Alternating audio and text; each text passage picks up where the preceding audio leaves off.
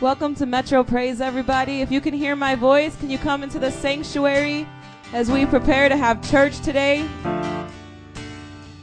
My name is Lauren Scienski. I'm a deacon here at Metro Praise International. And we're about to have a testimony from one of our sisters in Christ. So I'm going to introduce Diana, Diana to you as she comes and testifies about how God has been good to her. Um, hello, everybody. I just want to testify on uh, how God, um, God has been to me. I got into a car accident in April. Um, at the time of the accident, I, I was doubting God, but then I started praying to God overnight. He would wake me up in the middle of the night so I can pray to Him. And after I started praying to Him every night, I started seeing miracles. I would walk. I wouldn't feel depressed. Um, my legs started healing faster. The doctors would, always tell me like, every time you come, your you your leg is always better than before. And um, the church has been helping us since my accident with groceries. They help us with what, what we what, what with, I'm sorry with what they can. And I thank God for all those blessings that He's been um, helping us and just blessing us in so many ways. And this is scripture that's spoken to my heart. Um, and the day of my accidents, the, in their hearts, humans plan their course, but the Lord establishes their steps. Proverbs 16 9.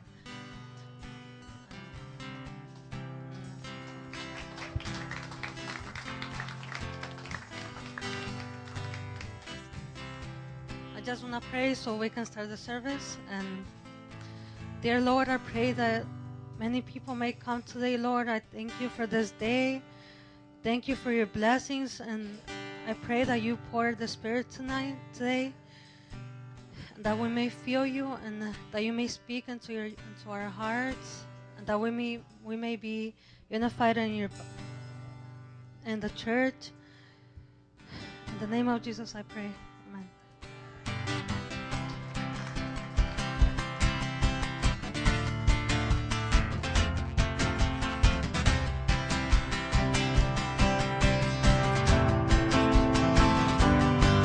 Well, how many are ready to worship the Lord this morning?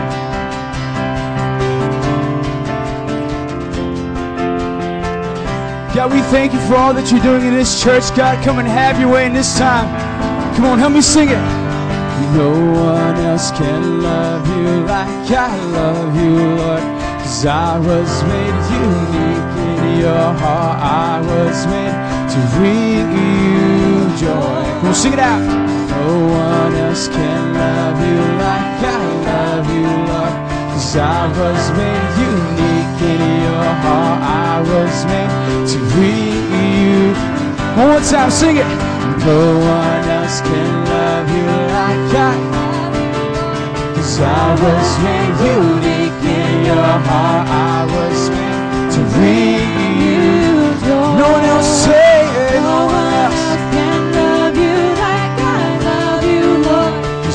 was made unique in your heart. I was made to bring you glory. Now I, now I have a purpose. Now I have a destiny. Oh, you made me for your glory. You made me for your glory. Come sing it. Now I, now I have a purpose. Oh, now I have a Hey, you made me for your glory. You me for. For no one else. No one else can love you like I love you, Lord. Cause I was made unique in your heart. I was made to bring you For no one else. No one else can love you like I love you, Lord. Cause I was made unique in your heart. I was made to bring you joy. Oh, no one else sing it. No one else can love you like I love you, Lord. Cause I was made unique in your heart. I was made to bring you One more time, sing it out. No one else. Cause I was made unique in your heart. I was made to bring you joy. Now I have a purpose. Now I have a destiny. You made me for your glory. You made me for your glory. Now I have a purpose. Now I have a destiny. You made me for your glory. You made me for your. Well, just the voices sing. Now I, now I have a. Now I, come on, church, let me hear you this morning. We lift our voice to you, God. For. Now I have a, now I have a purpose. Now I have. Oh yeah, you made me for your glory. You made me for. One more time, say. Now I. You made me for your glory. Now I, now I have. Now I have. For your glory. Made me for your glory. Yeah.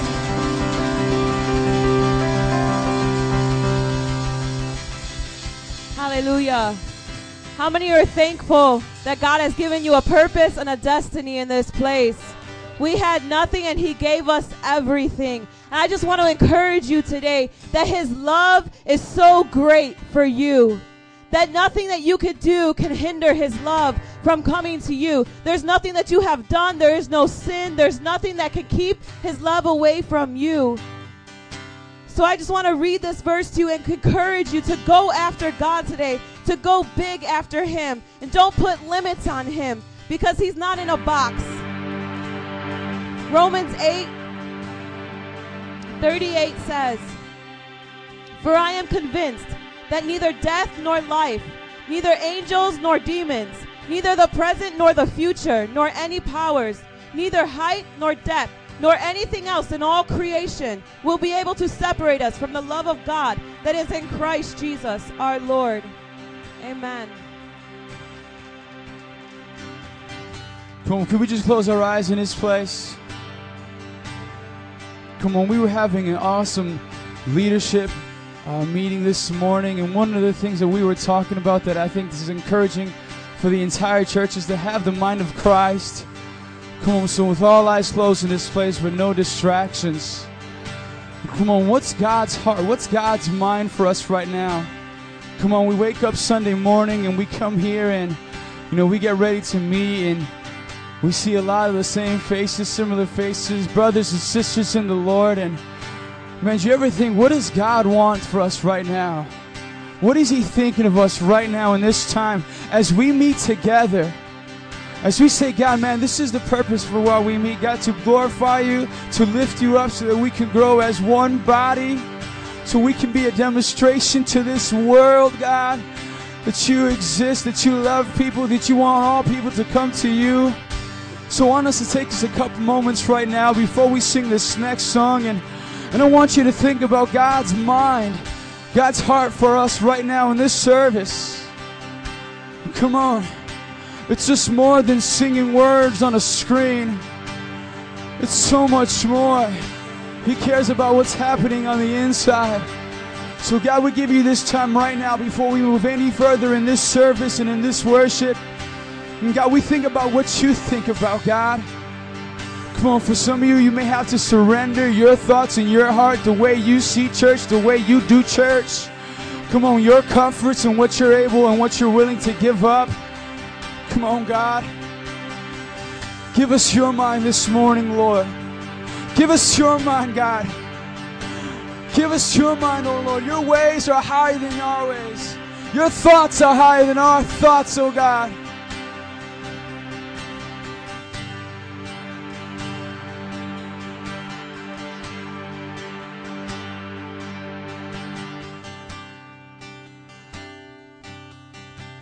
Give us your thoughts, oh Lord. We want you. We desire Jesus. Oh, we desire, Lord. It's not what the worship leaders want. It's not what the pastors want. It's what you want. It's not what my neighbor wants. It's not what my family wants. It's what you want, Lord. It's what you want, Lord. We desire you. We desire you. You, Lord. You and your ways. Oh, we desire you, Lord. We desire your thoughts. Come invade our thoughts this morning, Lord. Come invade our thoughts. The way we see you, God. The way we see you, Lord. Come invade, Lord.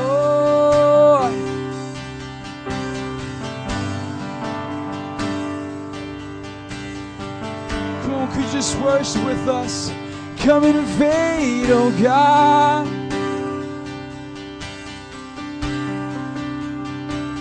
Come invade, oh Lord.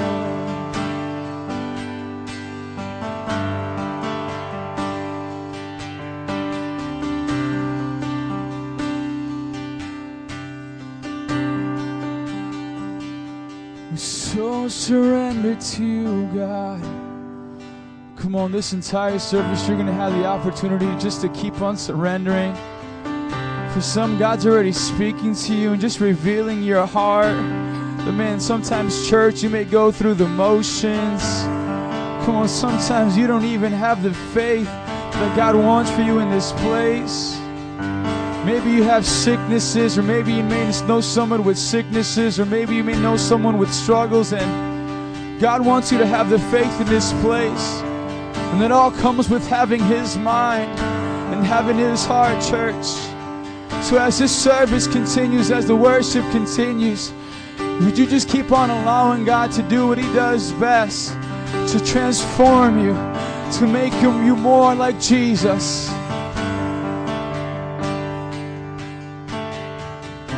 That's our heart and our prayer, God, that as we continue in what we do, God, it wouldn't just be religious antics, but that we would grow more and more like Jesus. But everybody in this place, if you want to grow more and more like Jesus, would you just lift your hands with me in this place and just make that your confession?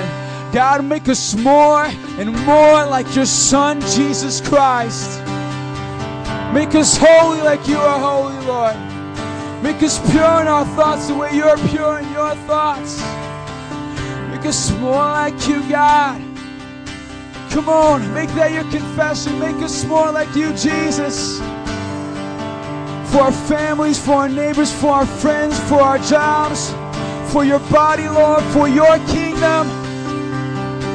Make us more like you.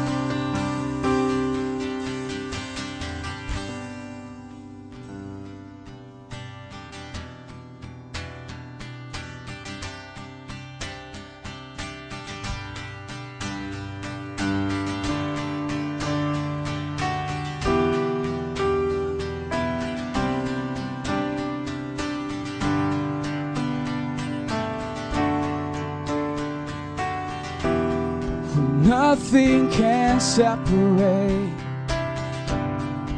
Even if I ran away, cause your love never fails. Come on, church, just sing it out this morning.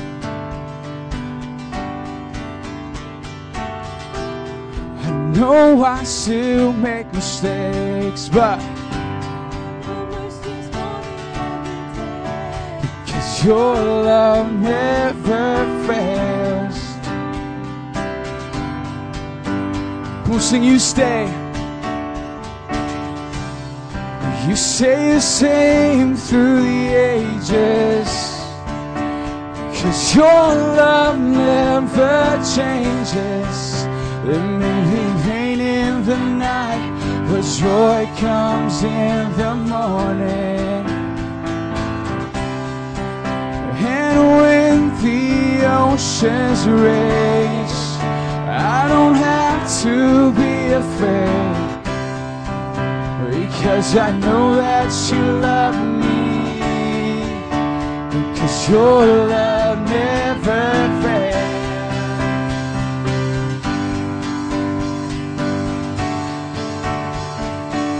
Come on, the wind is strong.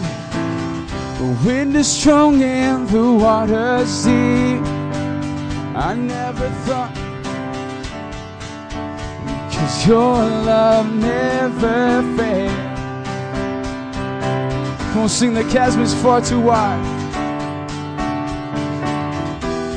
The chasm is far too wide. I never. On, sing it out. Cause your love never fails. Come on, you say the same. Say the same through the ages. Because your love never changes. There may be pain in the night, but joy comes in the morning. And when, and when the oceans rage, I don't have to be afraid. Because I know that you love me. Oh, lift up your voice. Your love never fails. Never fails. It never fails, Lord. Your love it never fails. Oh, I- Come on, sing you make all things work together for my you make all things work together for my good. Oh, say, cause you make all things work together for my good. Yes, you do, cause you make all things work together for my good. One more time, sing it out. Cause you make all things work together for my Oh, you make, you make all things work together for my Oh, you stay, you say the same through the ages. Cause your love never changes. Joy comes in the morning. And when, and when the oceans rage, I don't have to be afraid. Cause I know that you love me.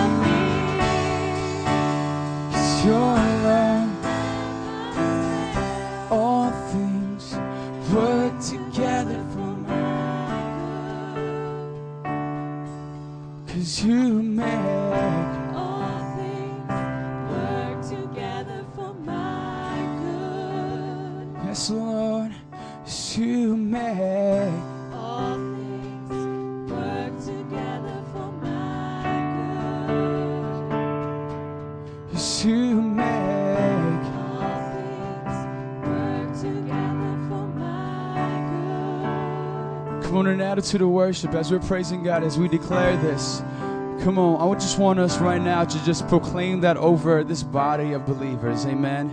That God makes all things work together for our good. Come on, not just for ourselves. You may not know the person next to you, to your right or to your left, but just as one body, one heart, and one mind, let's believe and declare that God makes all things. Come on, whether your neighbor may be going through some, some marriage issues, financial issues, they may be going through things you may not know of, but let's declare it in this place that God, you make all things work together for our good. Come on, just lift your voice right now. Come on, God, we declare and we believe it, God. God, not just for our own lives, not for our own benefit, God, but for the benefit of your body, God, for the believers, God, for my neighbor, God, for their family, for their children, God. You make all things work together, God. We believe it and we declare it in this place. Come on. Yes, you make, Lord. You make it all work together for our good. Oh, come on, keep on lifting it up. Oh, you make, Lord.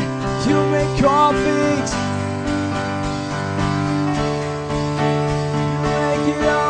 You make it heart, oh Lord. We declare yes and amen. Yes and amen. Yes and amen over your people. Oh.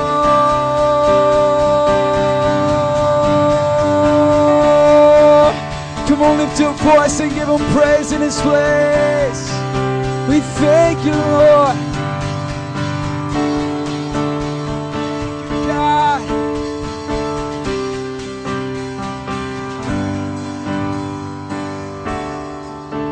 Oh, thank you, God. We bless you, God. We bless you, Lord. The way you pour yourself out to us, you didn't hold anything back, God. You gave yourself. You gave your best. You gave your son, Jesus Christ.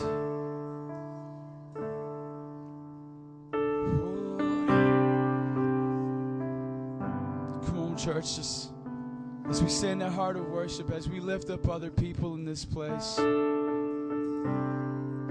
on, I want us to have that heart in this time of worship think of other people. Man, it's so easy just to make, man, God bless me and God, I got these things. It's just right now, I'm just going to ask you just think about other people and specifically just the body of believers that we have here. God may put people across the nation and things like that, and that's good. You can pray for that, but just here in this time, just as we pray, you know, as we prepare to sing this next song, you know, as we look to our lives, man, there may be things going on, and God blesses, God answers prayer, and one day we're going to be face to face with Jesus. There's going to be no more pain, no more worry, no more sickness, no more debt. Face to face with Jesus, our Lord and Savior. And we're going to look upon his body and we're going to remember, man, he, he gave it all for us. His love never fails. We sing that. And as we get an idea of what heaven is like, it's perfect. The streets are made of gold and gates made of pearls. I mean, it's perfect. God lives there. Come on, let's just pray and God, we, we know we're not in heaven now, but we can see heaven on this earth. Amen. As we sing this next song, it's, it's a newer song. It's called I See Heaven. I want us to believe that not only for ourselves, it's easy to see me in heaven, see the body in heaven. And you may not know what everybody comes in here dealing with, but just lift up the heart of worship, knowing that God, it's in God that all things work together. Come on. He knows the plans. He has the blueprints. He's not worrying. He's not scurrying around like I don't know what's happening right now. They're sick and no, it's it's all in him. So as we get ready to sing this next song, say, God, I just want everything in my heart and my life, not just for me, but for other people, just to be in you. How many see people the way you see them, Lord?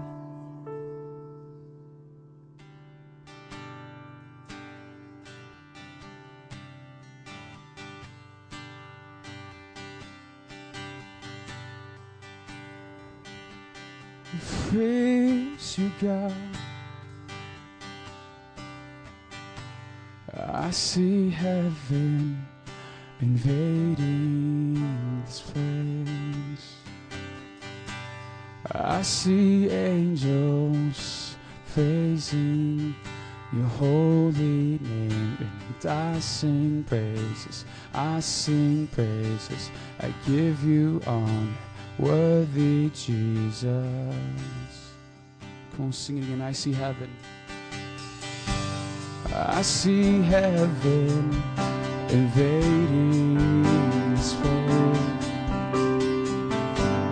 I see angels praising your holy name. I sing praises. I sing praises. I give you honor worthy Jesus. And we give you praise and all of the honor. You are our God, the one we live for. We give you praise, all of the glory, God. We give you praise and all of the honor. You are our God, the one we live for. We give you praise, all of the glory, God.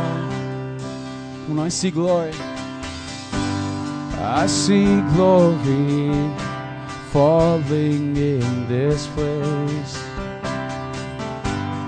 I see hope restored and healing of all disease.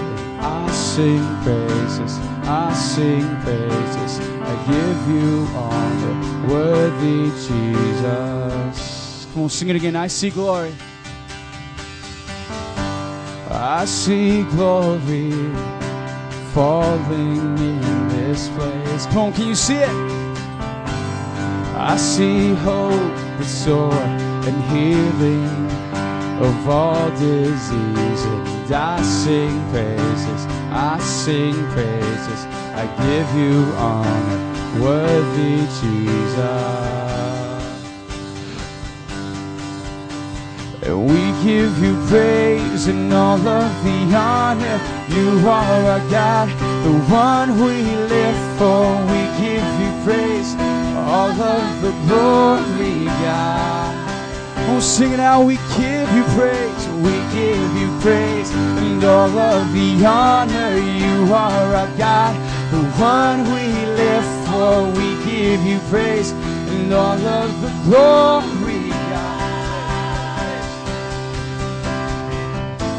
Let your presence fill this place and let heaven come. Let your angels be released let heaven come. We will worship at your feet let heaven come. Face to face, we want to meet let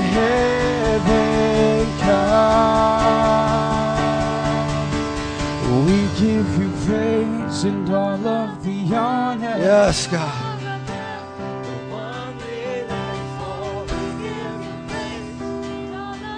Hallelujah.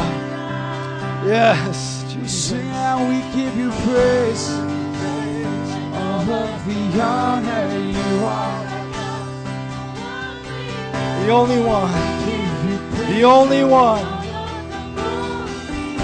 Yes, one more time. We give you praise, Lord. We give you praise and all of the honor. You are our God, the one we live for. We give you praise and all of the glory, God, and all of the glory. Yes, God. We give you glory today, God.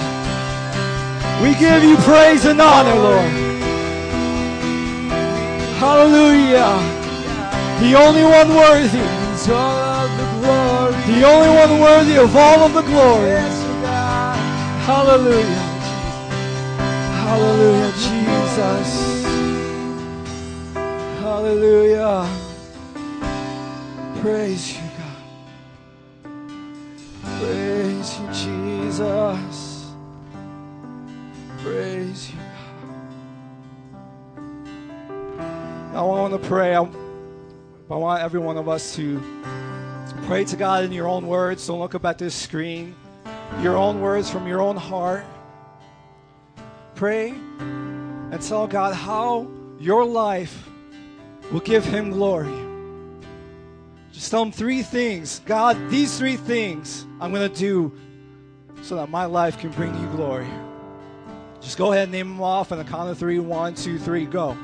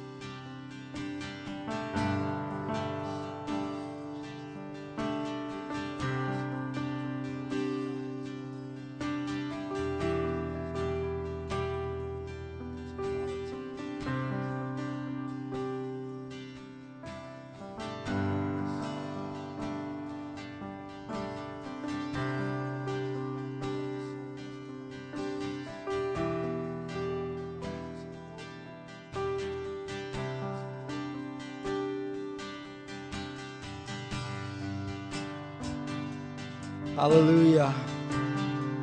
How will your life bring glory to God? Jesus. God, we thank you for today, God. We thank you for your presence. We thank you that you are here with us, Lord God. You, you have promised us, God, that if two or more are gathered in your name, you're right there in the midst of us, God. We know you are here, God, and we thank you for that. In the name of Jesus. Amen. Let's praise God.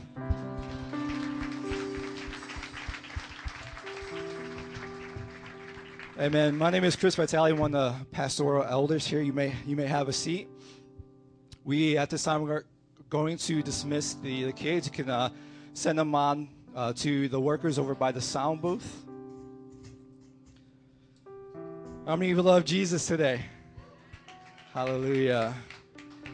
Amen. Uh, again, my name is Chris Vitale. One of the pastoral elders here. Uh, and I'm going to preach the gospel to you guys right now. So if you could go to First John chapter 2, verse 3 and on. Amen. As they put that up on the screen. You know, I'm. I, I want to go into my, my testimony a little bit because I actually, my mother is here and she can uh, testify to, to this. Um, you know, I, I, I, grew up as what we would call, you know, in a, in a broken home without a father. And uh, my mom and my father got saved, you know, before I was born. And then, you know, some things, some things in life had happened. You know, my mom had lost faith. She came back to the Lord uh, just recently. And so my parents split up. And my, my mom had lost faith, and she didn't really talk about God. She talked about God sometimes. But my father, even though being an alcoholic, he preached the word of God to me since a young age and took me to church. And I, I knew the hypocrisy of him preaching the gospel to me while drunk and then swearing at his girlfriend the next moment.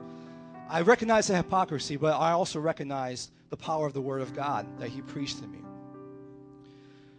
And so, so growing up, you know, my mom had to discipline me so many times, and he, she can talk about it to you guys if you want to know some insights into my, my childhood. But I've done many things, and a lot of things that I've done, uh, my mom doesn't even know about. And so when we've talked throughout the years of, of things I've done, she's like, You've done that? I'm like, Yeah, yeah, I'm sorry, but I, I, I did do that.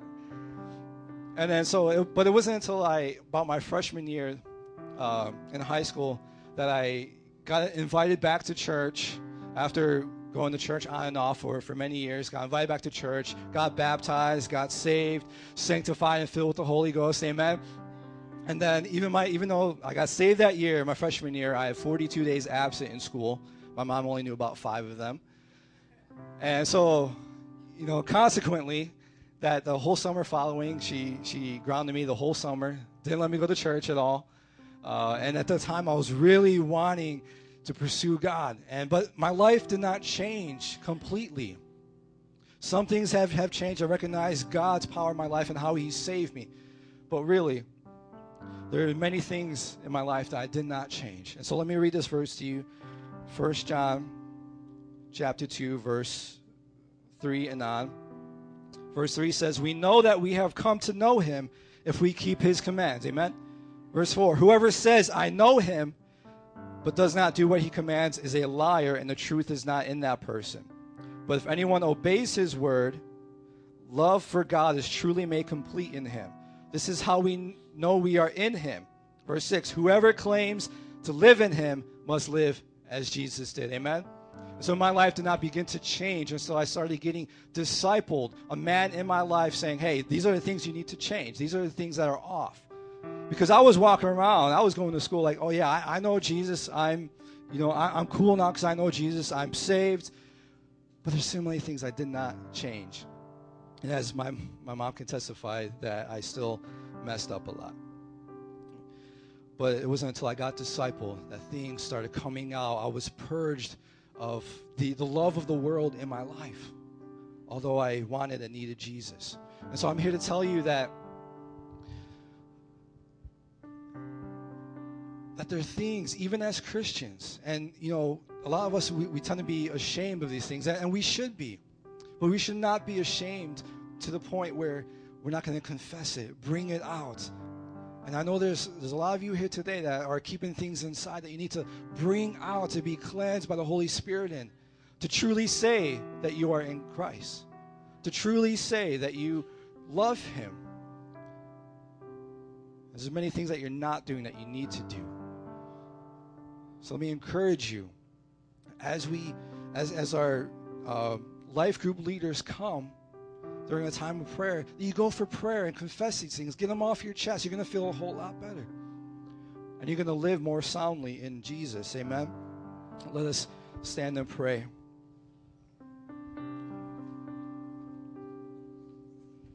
Father God, I thank you for your word. I thank you for your salvation, Jesus, that, that comes at, at no cost. The only cost that did come at is your blood, God, but you paid that cost for us. You have given to us freely. And so I pray, God, that you press on everyone's hearts here today, God, that they would come to you, God.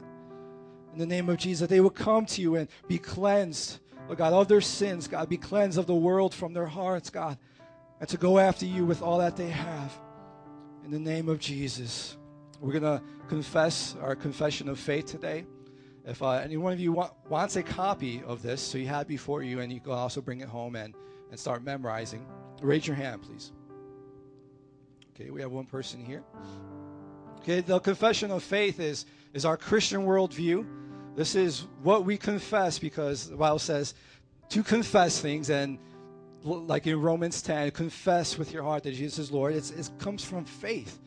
From faith. And we build faith by confessing the Word of God. And this is the Word of God. This is how we see the world now. We don't see the world as the world does, we see the world through God's eyes.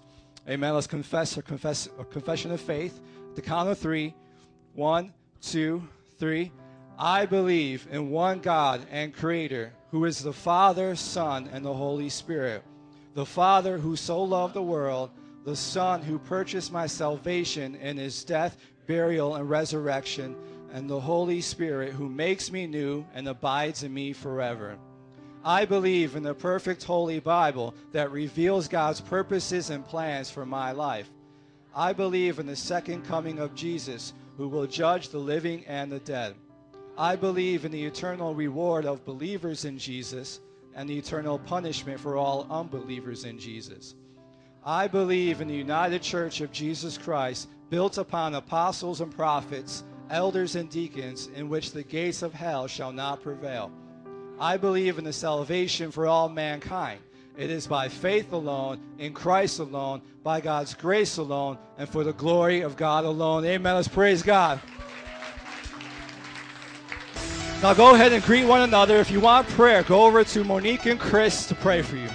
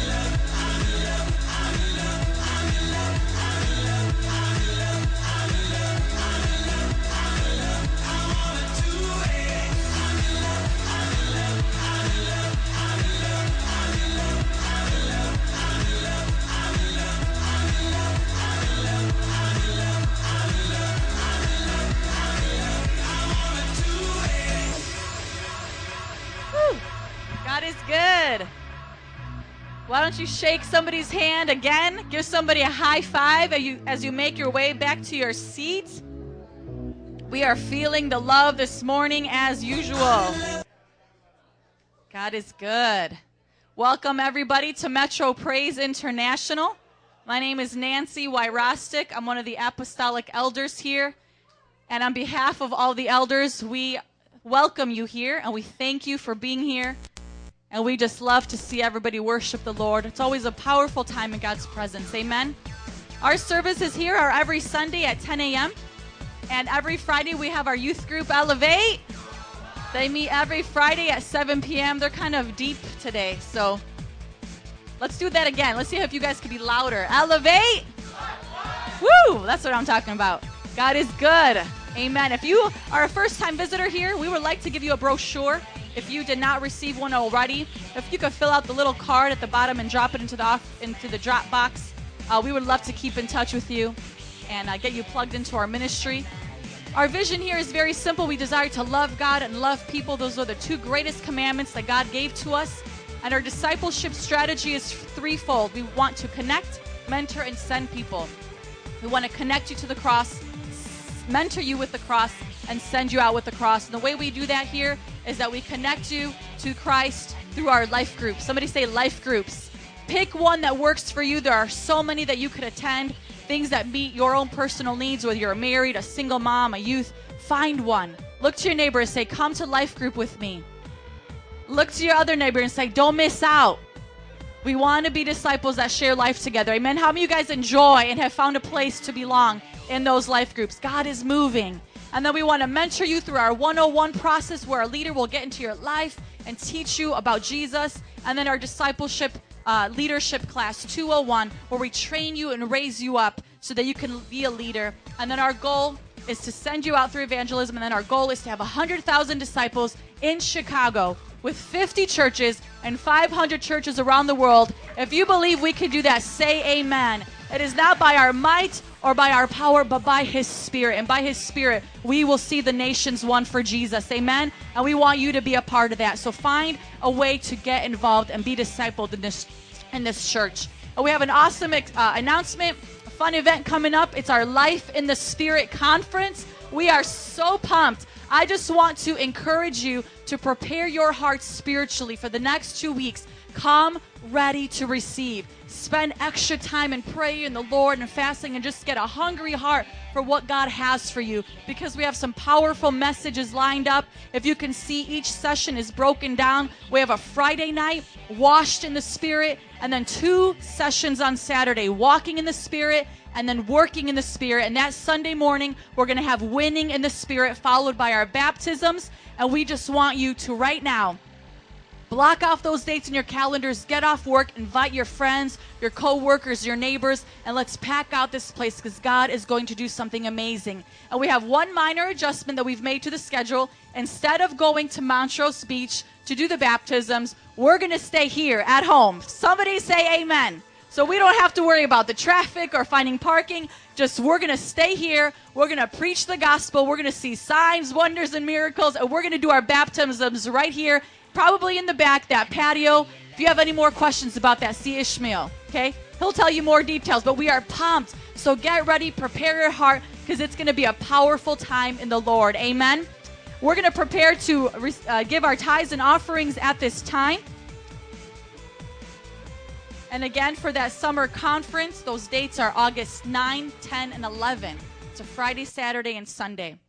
We believe here at Metro Praise that a tithe is 10% of your total income, and a mission uh, offering, uh, an offering is above that, above your tithe, where we allot that to go to missions or the building fund. And we believe that with all of our heart, and we believe that when we put God first in all of our life, in every area, including our finances, that He blesses and prospers us. And if you could turn with me, please, to Acts 20 35.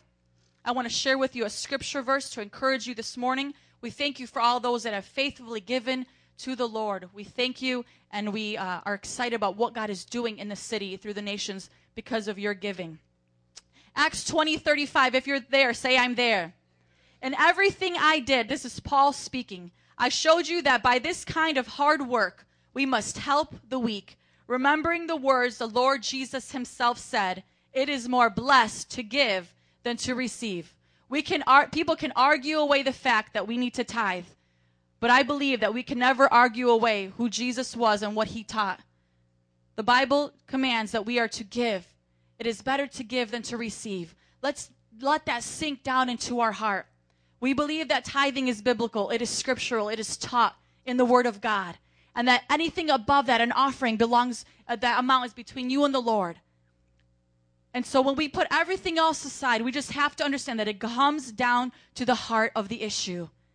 Jesus said it is more blessed to give than to receive. So I want to continue to encourage you every week when I preach about this, when we teach about tithings and offerings.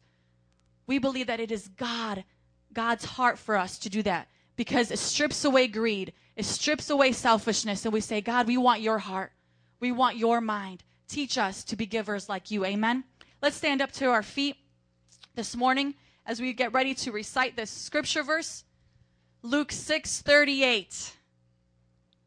As we wait for it. Luke 6 38. Give, and it will be given to you a good measure, pressed down, shaken together, and running over, will be poured into your lap. For with the measure you use, it will be measured to you. Let's pray. God, we thank you for this time, for this morning. We thank you for your presence, God. And we trust you with every area of our life. And as we offer these uh, finances before you, God, our tithe and our offering as we walk in obedience to the scriptures. I pray, God, that you would open doors for us. You would bless and prosper our families, that you would protect us, God. We thank you for all that you're doing in Chicago with the lost being saved and disciples that are being made. We declare, God, that your word will spread throughout the nations, God. We thank you, God, for all that you're doing in our midst and through us. And I pray that Metro Praise International, that we will meet our budget this month, that we would exceed, God, that all you would have to give us, that we can do what you've called us to do, to win the lost and make disciples, to love God and love people, to the glory of your name. In Jesus' name we pray. Amen and amen. Come forward as you give.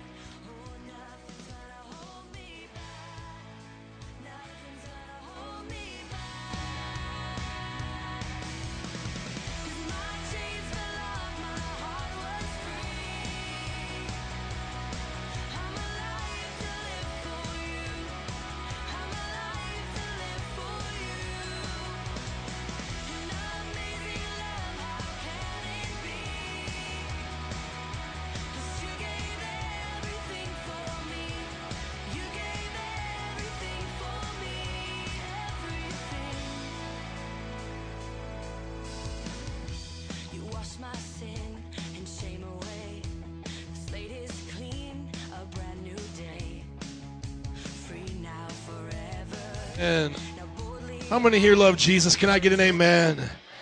Praise God. Open up your Bibles with me to Matthew chapter 4, verse 18. Thanks for coming out into summer. I know there's so many things going on, but you guys still filling the place up. God is good. How many have uh, have have been having a good summer presently? Like right now, you're like, it's a good summer.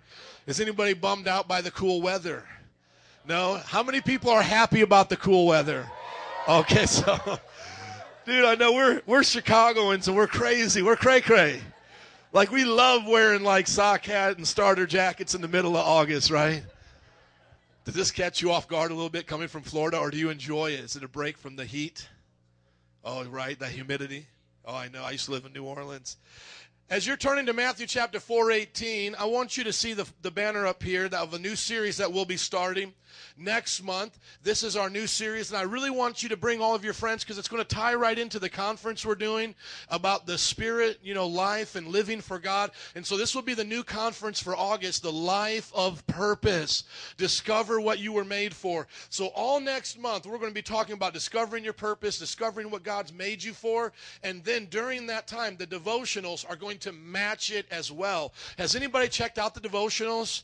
lifechangingdevotions.com. Write it down if you haven't been there. Lifechangingdevotions.com or just Facebook. If you're my friend, you see them every day. You might get a little bit old of it. You might have already blocked me as your friend. But every day, those devotions come out. And this whole month, it's been on discipleship. Everybody say discipleship. Thank you. So this whole month we've been talking about being Jesus' disciple, and next month we're going to forget about discipleship. No, no. We're going to keep being disciples and then learn our purpose. And so I'm really telling you here, man, this is when you want to bring your friends because we're going to start like from like the foundations. Who is God? Why did God make us? Why is there evil in the world? How to navigate through it. Many of you remember a similar se- series before that was called Discover Your Purpose. Very similar, but it's going to be different. But if that if that blessed you, think about that and bring some friends to this. And I think God's going to do awesome for you during this time as well. Even if you're a Christian, you're going to really be like, man, I know what I'm here for, and I know what my children are here for, because we're going to talk all about it. And the good thing about the devotions, even like for this month, I had, you know, there's 31 days in July. There's no way I can preach 31 messages. So if every day you got that devotion, it only takes five minutes, you can get a plethora of scripture and information, and the same thing will be for next month. Okay, so today's notes are actually online. You can look them up either on Facebook or at our website and uh, we're going to ask that our brother puts it up today. I'm going to give you, in our final message on discipleship, the 12 duties of discipleship. I'm going to give you the duties of discipleship. So, we've been talking about it all this month what it means to be a disciple, how to live like a disciple, to have the calling of a disciple. Now, I'm going to put it all together and give you guys a whole bunch of points to walk away from this series and know what it's like to live for Jesus as a disciple. It's not that we forget about it and go on to another thing. This is who we are until Jesus Christ comes back. So start with me in Matthew chapter 4, verse 18. If you're there, say I'm there. And it's the first point I'm going into today. The first point of a duty of being a disciple. Here it is come and follow Jesus. That's the first point. We've been reading it every uh, week this month. And let's read it again. As Jesus went walking beside the Sea of Galilee, he saw two brothers, Simon called Peter and his brother Andrew. They were casting a net into the lake, for they were fishermen. Come, and what did he say next? Follow me, Jesus said, and I will what? S- okay, let's get on the. No, no, okay, we're on this one. This is the version we use right here. All right, if you guys don't know, I'm going to say this again. I, I might have to do like a whole sermon on Bible translations the NIV updated their Bible. So we no longer are using the 84 NIV. We used to use that here. We're using the 2011 edition. So if you want to follow along with us, and I say, say this, you either got to be using the 2011 edition, like the Bible in your hand, or you got to follow me up here, okay? Because otherwise, I, I, I say something like I did. Jesus said, Come and, and then somebody's like, and it just sounds like a bunch of noise. But I want us to all be on the same page in unison. So, right here, if you don't have the NIV 2011, get one in the back. That's what we sell back there. If you don't have shekels, we'll give you one for free. Get it on your phone. If not, look up right here. So, Jesus said, Come, what? Bam. That's what he said. Come, follow me. And then he said, I will to fish for people. Okay, so put up the notes there for me, please. I want you to see the sermon in its entirety, and we're going to go point by point. Number one, you got to come and follow Jesus. That's what Matthew 4:18 says. Number two, you've got to receive the call of discipleship. That's what we talked about last week. Receiving the call to deny yourself, pick up your cross, follow Jesus. Number three, to have a, a heart for Jesus. I'm sorry, the uh, the call of discipleship was two weeks ago. Last week was having a heart for uh, discipleship. Does everybody remember the parable of four sowers?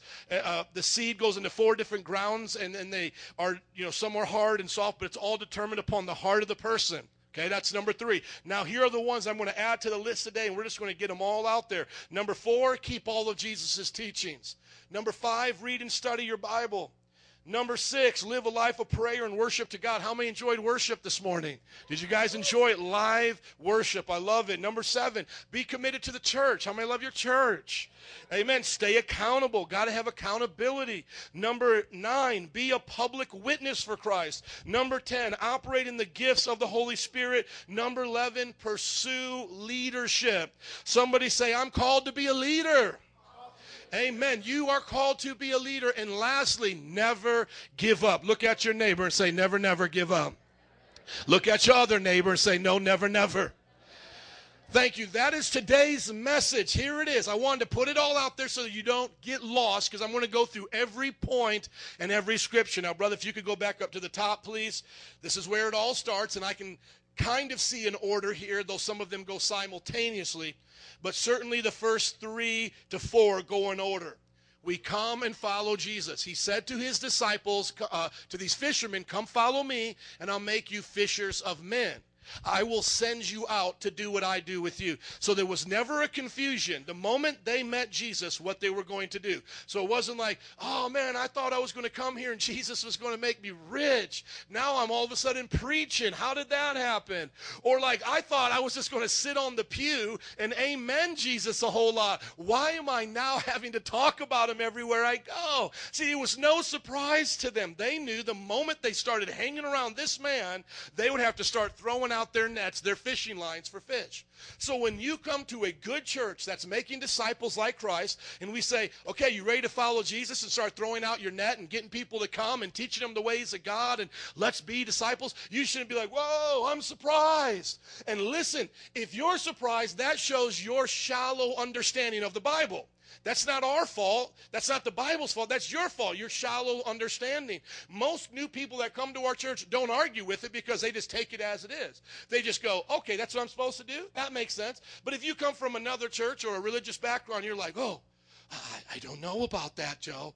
I don't know. Well, see, that, that that's the problem. You're immature. You don't know the Bible. And then listen, let's all think about this for a second. If you have a thought go through your mind, I can go to another church and not have to do this.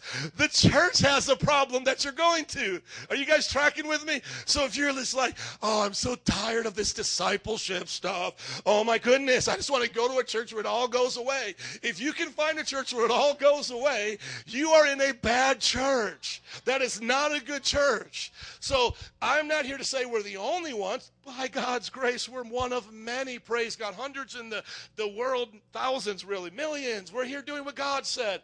But the idea is not for us to make up a new way, it's to follow Him and do it His way. Amen? Someone say that's what He said. Most of these are all going to be Jesus' words. Uh, and let's go on now to number two. Receive the calling of discipleship, Matthew 16, 24.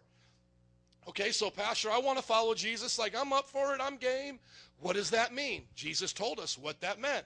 Because he didn't just take his disciples and go, okay, I'm going to teach you how to go fish for people first day, second day, now go. Goodbye. No, there was three years he spent with them. And here's how I believe he summed up his three years. Uh, if you want to like go to our Bible college, SUM Bible College for Ministry, they sum it up as on hands training and academic excellence. So if you want to join SUM Bible College and Theological Seminary, you've got to get ready for on hands training and academic excellence. Those are the things you got to get ready for. Well, if you wanted to follow Jesus, these are the things you have to get ready for. If you're in Matthew 16 24, would you say I'm there? Thank you. And I'm going to be asking you guys that a lot today because I want to make sure you see it in your Bible. If not, you can see it up here. Then Jesus said to his what? Okay, so now he's talking to the disciples. They said, We're willing to go. Okay, we're not going to argue. I'll follow you and go make fishes of men. Okay, he said the word come and he said the word send. And in between there, we know there's a mentoring, a process. So there's our connect, mentor, send. But now he's speaking to them. They're being trained. Look at what he says. Whoever wants to be my what? Disciple must, number one, deny themselves. Number two, take up their cross. And number three, what? Follow me. Number four, for whoever wants to save their life will lose it, but whoever what? Loses their life for me will find it. Thank you very much. And I always appreciate you helping me preach. So now we got the four things we do to receive that calling. You're like, man, I'm game. I want to follow Jesus. He sounds pretty good. I mean, I, you know, I'm not sure if he if he's as cool as Little Wayne yet, but I mean, I'll give it a shot. I don't know if he's as smart as Barack Obama, but I'll I'll read his writings. Come on, you know, there's people who actually think that way. They actually think that politicians are smarter than Jesus. They may not say it, but by the way they act, they'll follow a politician more than they'll follow Jesus.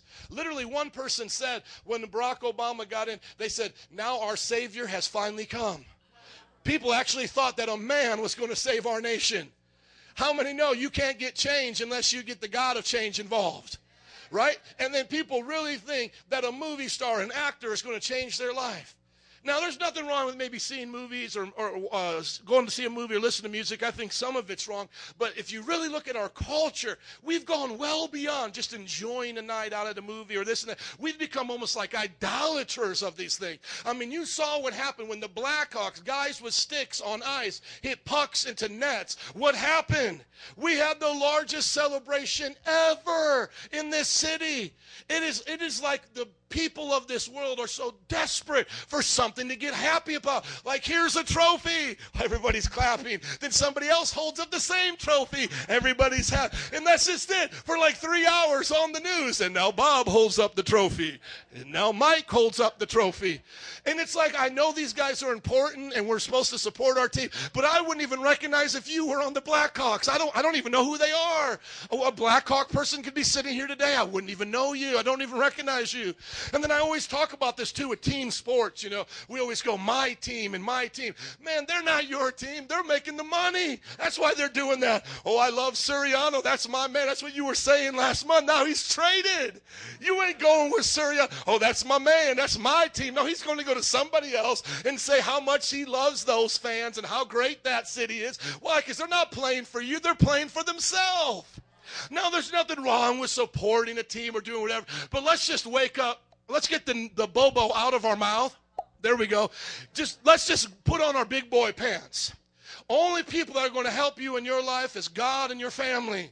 Those around you who treat you like family from the church, they'll help you. Other than that, everything is meaningless. That's why Jesus said, deny yourself. Deny yourself. Just Stop. I mean, I could go on to education.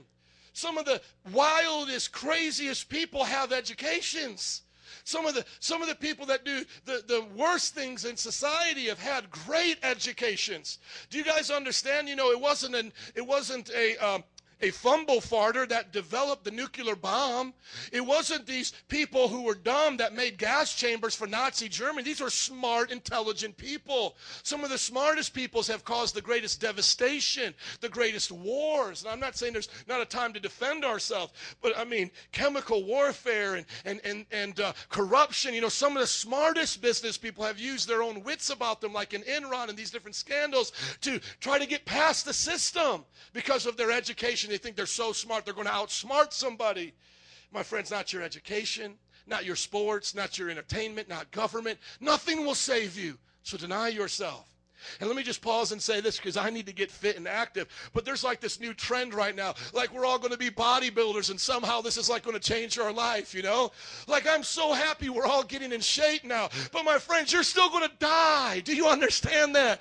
Your body is going to die. Some of the healthiest people I know have died of cancer. There was nothing they could do about it. They jogged all the time. They were vegetarians. They looked and felt great, but they still died. How many know Arnold Schwarzenegger? Or he's going to die. How many know the most beautiful? Have you just all you have to do is just look up the famous people of 50 years ago. Just go the most beautiful woman 50 years ago, the strongest athlete 50 years ago. They're all dead. They're all gone. Their life was but a vapor, but a mist. Why live for those things? Do you understand? Put up the scripture, please. Do you understand why I'm saying this? Look at the scripture. Jesus said, Whoever wants to be my disciple must deny themselves. That's the point. Everything that I've mentioned in its own place is fine. You want to lift weights? That's fine. It will benefit you. It will help you live longer here with your family. But once again, if you don't have Jesus, you die and go to hell. You don't see them for eternity. Okay? You don't get to see them ever again if you don't live for Jesus. So just working out doesn't do anything. Live for Jesus. Somebody says, Well, I'm going to get an education. Education does not change your life. Just go to U of I college with me. Just go to a frat party. Hello. You'll find out sororities, frat parties. These kids are wasting their lives on these things because they think that that will change them. It doesn't change them. I've been to U of I almost eight times preaching on college campuses to people with PhDs, and they still don't even know why they're on this planet. How is it you can understand all the knowledge of the world, but you don't even understand your purpose? Deny yourself. So now you might say, well, Pastor, you've given us a lot of extreme examples. Okay, I won't live for sports, I won't live for education, all of that. But you know what? What if I live for my family? What if I live for good things? Do you know that in heaven there's no more mothers? Do you know that in heaven there's no more fathers? Do you know that in heaven there's no more children? You're not going to be up in heaven going, I'm a mother to my children. No, because there's no need for mothers in heaven. There's no more need for fathers in heaven. All that's in heaven are children of our God and Creator. My mom won't be in heaven telling me to make my room, telling me how to clean my house. My wife won't be up there helping me how to eat at the table. It won't happen. There's only one master, one person in charge, and all of us are his children. So even when you think to yourself, oh, you know, I'm a mother and I've got family things and this comes before God sometimes, you know, He understands. No, listen to me. Deny yourself. You're not going to find happiness in yourself here. You may find temporary bobos to suckle on for a little bit as a little baby. When the baby's hungry and we don't have time to feed the baby, what do we do? We give it a piece of plastic and we try to lullaby it to sleep. Right? And that's what the devil does. He goes, Don't you worry about God. Let me just get you a job right here. Let me just get you 40,000, 50,000. Oh, what does it take? 100,000 a year? Okay, it's no problem. I'll get you six figures.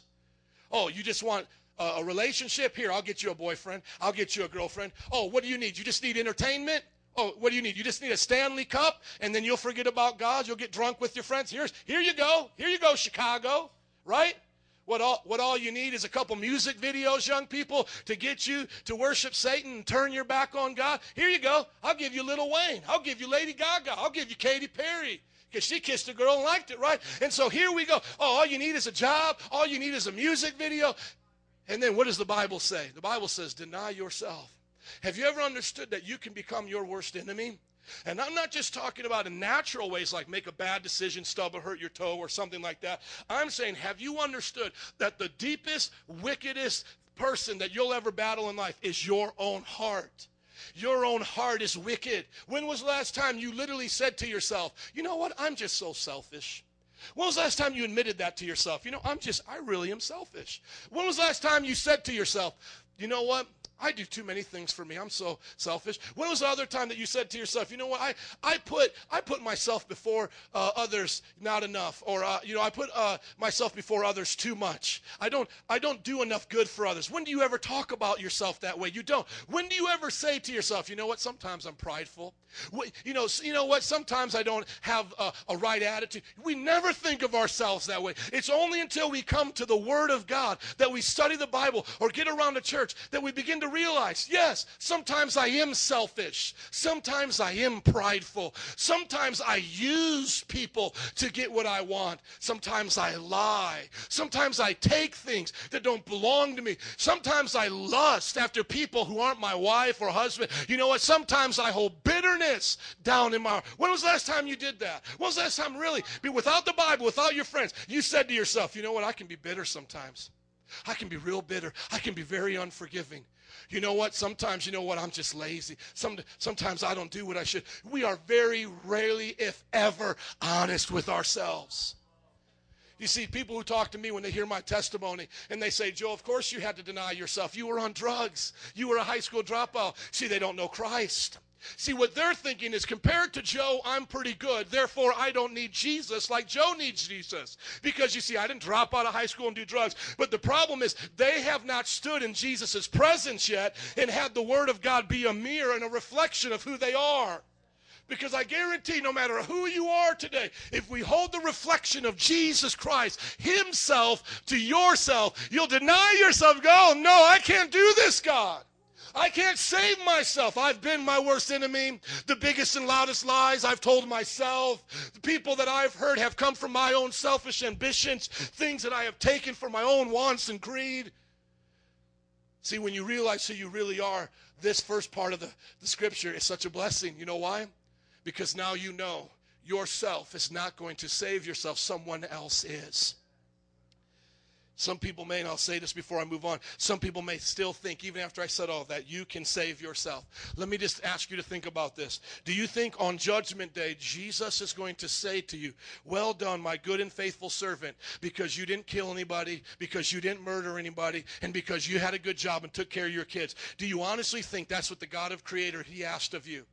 If he did, then Muslims are going to heaven. If that's all he asked, then Buddhists are going to heaven. Then he had no need to die on the cross. If salvation was simply just doing more good than you do bad, being nice to your neighbors, and every now and then acknowledging there's a God. If that's all you had to do to be saved, then there's no difference in religion because almost all religions teach that. There's no reason for the Son of God to come into the flesh and die a brutal death. Put up the picture of the cross, please. This was all a waste and a charade if all you had to do was just be a good old person.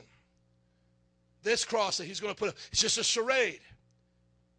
You see, if you don't think that the salvation of Jesus Christ, this bloody cross, the sacrifice of the Son of God coming from heaven to the earth is meaningful to you, you are deceived. And you are a liar. And this is what the Bible says let God be true and every man a liar. You are a liar. You have lied to yourself. And I have debated other religions because that's the only excuse that I feel is left. People, I, have I've confronted people's own desires. I've showed you that's wrong. I've showed you even doing the greatest things, taking care of your family, won't save your soul. I've just showed you that if you think you're right and God is wrong, you're a liar. And now, lastly, somebody may say, but, but, but, but, but, Pastor, there are other claims to salvation.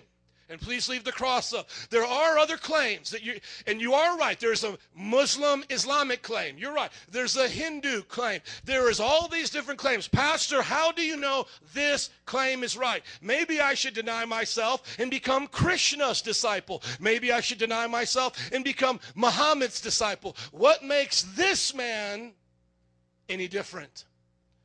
And you're still looking at the same cross. It's all about the cross. The cross of Jesus Christ is not just a good man dying for good people. It's not just a good man dying for good people. It's not just a man laying down his life for his countrymen. It is the Son of God dying so that sinners who are dead in their sins might live.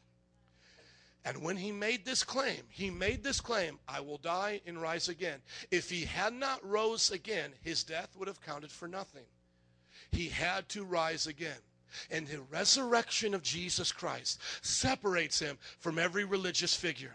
Over 500 witnesses saw Jesus Christ after he rise from the dead, and therefore his claim to have come from heaven to earth for the purpose of atonement was justified. So, what separates Jesus from all the other claims, from all the other people who are trying to say, this is salvation, this is the way you should be? It is Jesus' death, burial, and resurrection from the cross. He alone is our Lord and Savior. Buddha, he is dead. Muhammad, he is dead. They've all died. Jesus Christ rose from the dead, ascended into heaven, come on, and is seated at the right hand of God. And the Bible says there he is, interceding for us.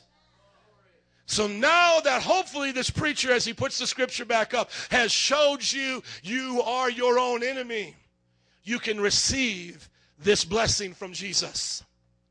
I deny myself. Joe Wyrostic, born 1977, denies his efforts to save himself. I deny other religious efforts to save me. I deny entertainment to pacify me. I come poor in my spirit and I let Jesus be the Savior of my life. I bow my knees at his throne and I confess Jesus Christ is my Lord.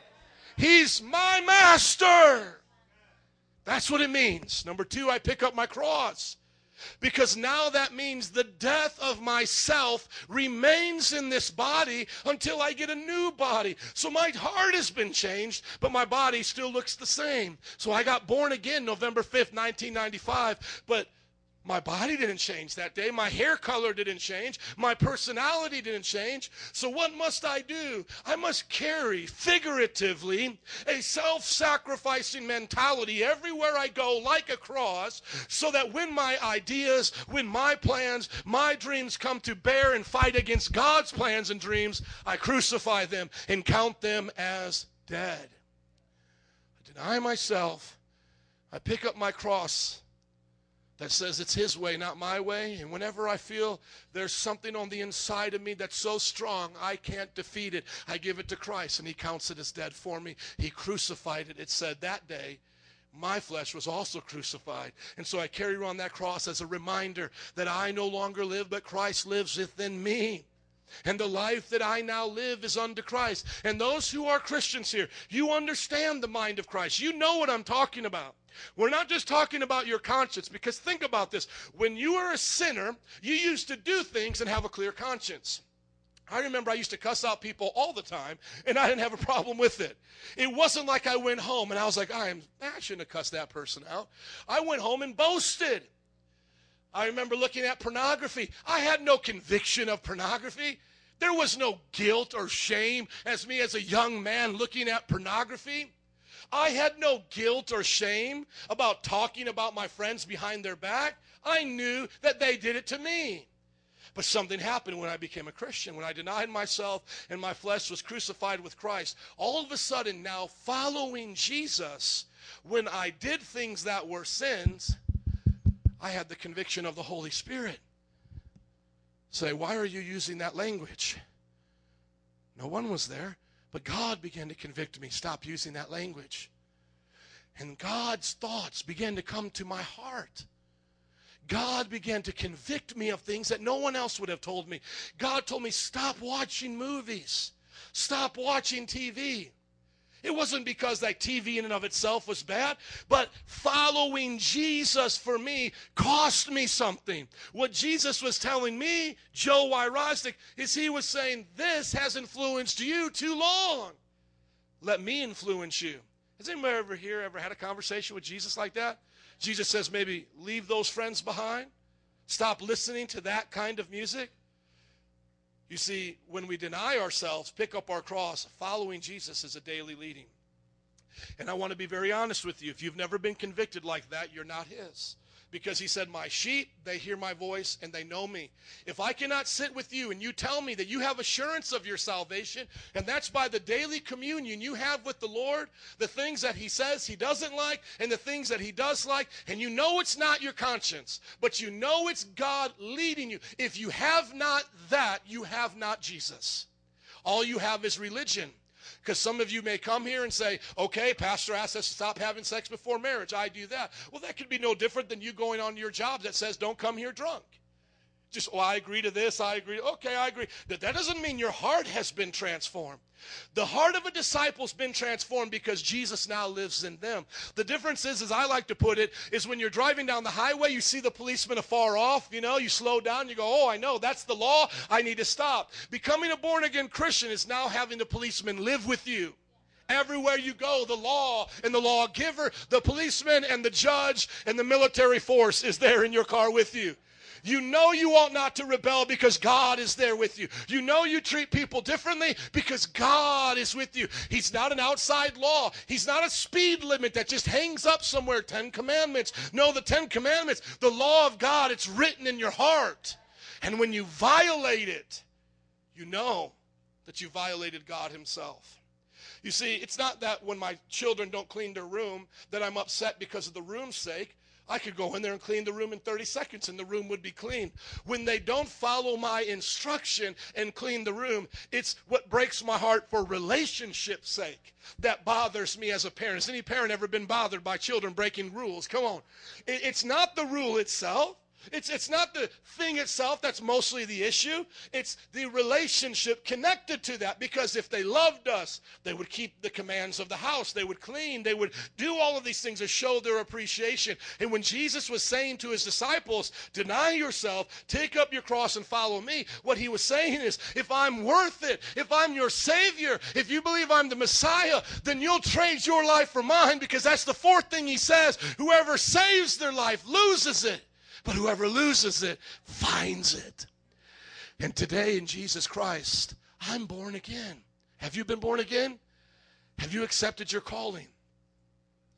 Have you laid down your life for His? So now, the job you work, whose job is that? Jesus's. The family you right now lead, whose family is that? Right? Because one day you won't be their dad anymore. One day you won't be their mom anymore. They're going to be adults even in cultural sense, and they can be emancipated if they want. But in heaven sense, they'll stand judgment on their own. Not as a child, not as a mom, as dad. We stand as creatures of God. Who is Bethany? She is God's. Jesus lets me borrow her for a time or share her life, right? Are you guys track? I share her life, and as long as I'm here, I am her parent. I do cover her. But who is the best parent? The parent who's given God the way of leading. I'm the best dad. My wife's the best mom when we do things God's way. Amen. I cannot emphasize that point enough. You see the seriousness of my tone. I ask you that anytime you struggle in Christianity, before I go on to all of these things, I ask you, and please hear my heart. If you've ever heard anything in this series, I ask you, anytime you struggle, go back to this scripture and ask God, say, God, where have I gone wrong? Because I guarantee you, all the backsliders that I've seen, all the ministers that I've seen, a pastor just got sentenced to 12, sentenced to 12 years in prison for having sex with a 16-year-old girl, bringing her across state lines. The largest fundamental Baptist church in Indiana. We need to pray for them as they find a new pastor. Whether it's a pastor or a visitor, everything comes down to this: Do we belong to Jesus? Do we give up our life for Him? And is it His way, not our way? Amen. When we do, we're the happiest. Let's keep going. Number three, the heart of a disciple. Turn there with me to Matthew chapter 13, 1 through 23. How many know I love you this morning? How many know I think Jesus looks best on you? Amen. You don't look so good without Jesus. You look better with Jesus. Amen. So don't take off Christ out of your life. Don't let him go out of your life. Keep Christ near to you. He loves you the way you are. That's right. But he loves you too much to let you stay that way. If you found your child playing in the mud, did you love them when they were in the mud? Yes, but do you let them stay in the mud? You don't let them stay in the mud, do you? God loves us, all our attitudes and all of that. He puts up and tolerates. He gives us mercy. He gives us rain. He gives us air to breathe. But why does He do it? He says, because I'm giving you a chance to be like me. It's all about coming back into relationship with God, being His children. Discipleship is the process in which we're doing that. We're saying, God, I want you. And for the rest of my life, let your kingdom come and will be done on this earth as it is in heaven. I am yours. Make me the best dad, mother, father, businessman, etc. Here we have the parable of the sower sowing uh, seed in four different types of ground. We'll go right to the fulfillment uh, of the parable because he explains it in verse 18. If you're in verse 18 of Matthew chapter 13, can you say I'm there? Thank you. He says, Listen to what the parable of the sower means. Parable of the sower is the parable of a man planting seeds, a parable of a farmer. He had said, A farmer goes out, he throws seed. Some of this seed falls on the concrete, the rocky places. The moment it falls there, birds come, eat it up. Man keeps going, sowing seed, planting seed. He throws some, and it goes into the cracks in the concrete, like how we see here, and the weeds grow up. Anybody ever had that happen in their house and got to pick those weeds out the cracks? Those things take forever. You got to like get those those things, those metal things, plop them out. But he said they don't have a lot of root, and when the sun comes out, they dry up and wither. They die. The third, he keeps planting, he keeps planting. The third falls around good ground, but the good ground begins to have weeds. And these weeds come along with the plant as it's growing, and eventually the weeds choke out that plant until there's nothing left. Has anybody ever seen that? Maybe in your house, Nancy and I already had to de-weed some of our plants. If we wouldn't have taken the weeds away from the plants, the weeds would have taken over the whole garden. Already seen it happen. And then lastly, he's sowing seed. It falls on good ground, and the ground remains pure. And it continues to grow 30, 60, 100 fold. Now look at this right here, verse 18. He explains it. Listen to what the parable of the sower means. Anyone who hears the message of the kingdom and does not understand it. Everybody say, understand it. Thank you. The evil one comes and snatches away what was sown in their heart. This is the seed sown among the path. So, how many people have you and I preached to, but we don't see any change? Is it the seed's fault that they don't change? In other words, is it the Word of God's problem? Is it the fault of the Bible that they don't grow? No. Is it the fault of the planter that they don't grow? What is the fault? It is the ground, is it not? And the ground is representative of the heart. So if you have ever seen somebody hear the gospel message, instantly reject it, and blow it off, go on their way, it's because they have a hard heart. If you've ever done that, it's because you have a hard heart. There's no other way around it. It's not God's fault. It's not the Bible's fault. It's your heart's fault. You have to repent. Isn't that a good thing if you have a hard heart to repent? Amen. Number two, verse 20. The seed that fell on rocky ground refers to someone who hears the word and at once receives it with joy. But since in verse 21 they have no root, they last only a short time. When trouble or persecution comes because of the word, they quickly fall away. Okay? Has anybody here ever preached the word to somebody? You see them begin to grow, but once they have to give up friends and family, once they make sacrifices to come to church, once they realize it's going to cause mockery on their job or at school, they quit following Jesus. Anybody ever seen that? Have you ever done that? I know I did when I was growing up in church. I would hear the word here, I would receive it in church, go out there to my friends, they would make fun of me, and what would happen? Sun comes out, it dies, it withers. The Christian life can't be sustained dying. It has to be sustained living. And what needs to happen? Deeper roots need to come. You can't grow your Christian life in a couple inch soil. You can't grow as a Christian just coming here by your convenience. You can't come here just because I make you laugh sometimes or we're a casual church. All of that stuff is shallow. It grows old. What will keep you coming to hear a good preacher, what will keep you serving God on your job is if your heart is sold out to Jesus. And then instead of the sun baking and destroying your faith, the sun osmosis, uh, call, uh, uh, no, it's not osmosis, it's um, photosynthesis. Thank you, osmosis, something different. Photosynthesis happens and the plant grows. Think about this it's the same sun. In one person's life, sun represents persecution and tests. And one person's life, tests and persecution cause their destruction. In another person's life, it causes their growth.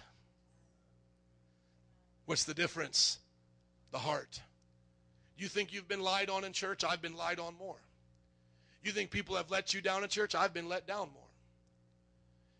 But you see, I keep growing because your pastor made a determination this sun is going to be for my health. These tests will grow me. Has it always felt good? No, it hasn't.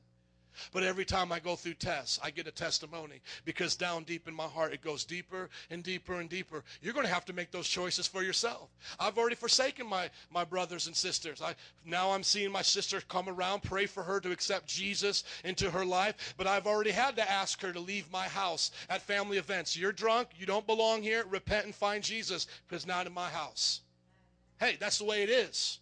You see, I've already had to count the cost of my friends. I grew up in Fort Wayne, Indiana. I started preaching. Some of them you see on Facebook if you're my friend. Uh, you know, one of them just commented the other day, Joe, glad to see you keep serving God. But you know what? I had to lose my friends. I remember when I first got saved, they said, Joe, it's no problem. Man, it's okay. I get it. You're going to church. I sometimes go to church. Hey, let's let's hang out one day. Well, we started hanging out. And what they do? Start doing what they normally did, get drink, party, and all that. And I didn't. And then I started talking about Jesus, like how they talk about sports and how they talk about girls. I was talking about Jesus. And they got tired of it. And you know what? The next day he said, Come meet me here and let's talk some more. And my best friend, the guy I lived with, shared life with for many years, didn't show up. You want to talk about a sad day home as an 18 year old kid? So I have no friends now. I went to the youth group. The youth group was full of hypocrites. They were doing what I was doing in the world, except they still go to church and call themselves Christians. I said, God, who's normal and who's following Christ? Who's here that wants to be normal for you? I mean, this is, should be normal. My heart's changed. This is not this is not radical, extracurricular. It's you changed me. I can't keep doing this and pretend I'm a Christian. I can't. Found a man that was handicapped, that lived in assisted living nursing home that I would go to a prayer meeting at his church. They had an all night prayer meeting on Friday nights. After I would deliver pizza, and my temptation would come to go out and party with my friends, instead, I would go to a prayer meeting that didn't end until 6 in the morning. And this guy became my best friend. An old retired guy with physical issues. Why? Because I determined that the sun was not going to burn my faith. It was going to cause my faith to grow. You see, you can't blame your test. Well, Pastor, if you know this is what I went through, Pastor, if you knew this is the kind of problems that I face, I got something to tell you. You may be right. I don't understand your problems, but I know there's a problem solver named Jesus Christ that never lets people down, that never lets people down, that He is there on time all the time, baby. And then you see the seed, uh, the third seed, verse 22. The seed falling among the thorns refers to someone who hears the word, but the worries of this life. Everybody say worries. Deceitfulness of wealth. Somebody say lies of money. Amen. Choke it and make it unfruitful. And the Bible talks about this as a seed growing up and a weed choking it out. And it gives us two descriptions here, but in another place, Luke, it also says that the loves of this world, just the love of pleasure itself, not just money, but money and pleasure along with worries. And can I tell you something? This will be the weed, the three kinds of weeds that will try to come into your garden until you meet Jesus. I've met people who go through hard times and they worry so much they can't even come to church anymore because they're just so worried. They think God's forsaken them. They think there's no one else left to help them. They think coming to church is playing charades, make believe, and they don't want to be fake anymore. And so, because of all their problems, what they've gone through, all the worries of their life, they give up and walk away from God. That can happen at any time. I watched a fellow Bible college graduate start a church. Pray for a child to come from his wife. His wife gives birth to a beautiful baby and then dies in the nursery ward. He left his wife later on, had an affair, and spent years living in the world. Why? Because God let him down. God let him down. A weed came into his life when he least expected it and let him down. I've heard stories about missionaries coming off the mission field, giving 20, 30 years in Africa, Latin America, and Asia, giving their life to the Lord. And then inside the nursing home, they're in retirement, get hooked on pornography. Why? Because their heart doesn't remain pure. The pleasures of this life lured them in in their old age. You think old people are not tempted anymore to sin? Hello, somebody. It doesn't matter if you're five or you're 65. The devil, he is going to also come and try to plant seeds in your life. That's what the parable of the weeds teaches us here is that there's one person sowing good seed. But where did those weeds come from? Who's sowing the bad seeds, right? Who's tempting you today? Now you may say, well, it comes from J Lo and that new music video she came out with, you know, with uh, Pitbull. But you know what? What's really tempting you is the demonic spirit behind it. It's not Warren Buffett that tempts you to live uh, life as greed or whatever. It's the spirit behind it. And see something about the devil that you and I don't know is that he's really smart and knows us really good. A lot of times we think the devil, he's just some buffoon walking around with a pitchfork, and that's the way he would love to make you think he is. That he's just a buffoon. He's just some satanic, you know, goat blood drinking person, and you know that this is this is the devil. But you don't understand the devil is a tempter. He tempts you in the very thing that you're tempted in. He didn't come to Adam and Eve and say, Hey guys, do you want to be birds and fly? Hey guys, do you want to try an orgy? Hey guys, do you want to try to start a war in heaven? No, what does he say? Hey, you see this tree that God told you not to eat? You've been looking at it? How did they ever get to the place to hear a serpent talk? They got to the place by being there by their own temptation. Even though they were perfect, they still had a will and a desire whether or not they would choose God. You never have lost your will. We've always had it. So he says, Here's two trees. This is what sustains you and gives you life. You're the tree of life. You eat it, and all of this is yours for eternity. Here is the knowledge of good and evil. You eat this, you shall surely die. And the Bible says the serpent found Eve looking at the fruit, ready to eat it on her own before the devil ever showed up because it was desirable to her. Before the devil ever came, it was her own desire. Now, what does the devil do? He comes and he backs up those desires. So now he says, Oh, you want this? Let me tell you a lie to help you to eat this. You see, the devil doesn't tempt me with homosexuality, he tempts me with women. He doesn't tempt me with committing a mass murder. He tempts me with quitting this church and taking a bigger church. He doesn't tempt me with uh, shooting my gun off in the air like in the Wild West and committing murder or something. He tempts me with gossiping about you. You see, each one of us is tempted in ways that the devil knows right where we're at. You've had a bad childhood. You feel abandoned in life. Hello, depression. Hello, rejection. Hello, I'll take the first thing that comes my way. See, the devil knows exactly your flavor of sin. You're intellectual, you're smart, you're reserved, you're career minded. Oh, the devil's got a career for you. He's got a busy life for you. He's got a ladder for you to climb and a rat race to win. Keep you distracted, keep you out of the prayer closet, have you intellectualize everything until faith is no more than a wishing well. He knows what you want. He knows what you want. He'll make mothers consumed with their children and have them be consumed with how I can do this and do this and do this until they mother their children into mama's boys. And these children never grow up to be men and women, but out of their own fear, they have to hold on to this child. Worries, pleasures, money. Mark any temptation that comes into your life from the, this time to the time you meet Jesus, it will fall into one of those three categories. I do this because I'm worried. I do this because I'm worried. I do this because I want more money to buy more stuff. I do this because I want more money to buy more stuff. I do this because it feels good. I don't go to that church because it doesn't feel good. I don't go to that Bible study because it doesn't feel good, but I'm led by my feelings. And what happens in that weedy life chokes it out. Last one is if you're ready for the last one, say, I'm ready. But the seed, everybody say, but. Aren't you glad there's a big old butt right there? Come on, sometimes I like big butts and I can't deny. Hey man, I'm glad there's a big old butt. Woo! Thank you, Jesus. Story ain't over yet. But the seed falling on good soil refers to someone who hears the word and understands it. They produce that crop yielding 130, 60, you know, fold. See, everybody, look up at me, please. Do you understand what I'm saying? I didn't ask you, does it feel good? I didn't ask you if I made you laugh today. I'm asking you, do you understand what I'm saying? From the day I started preaching, people always walked away saying one thing I understood what you talked about.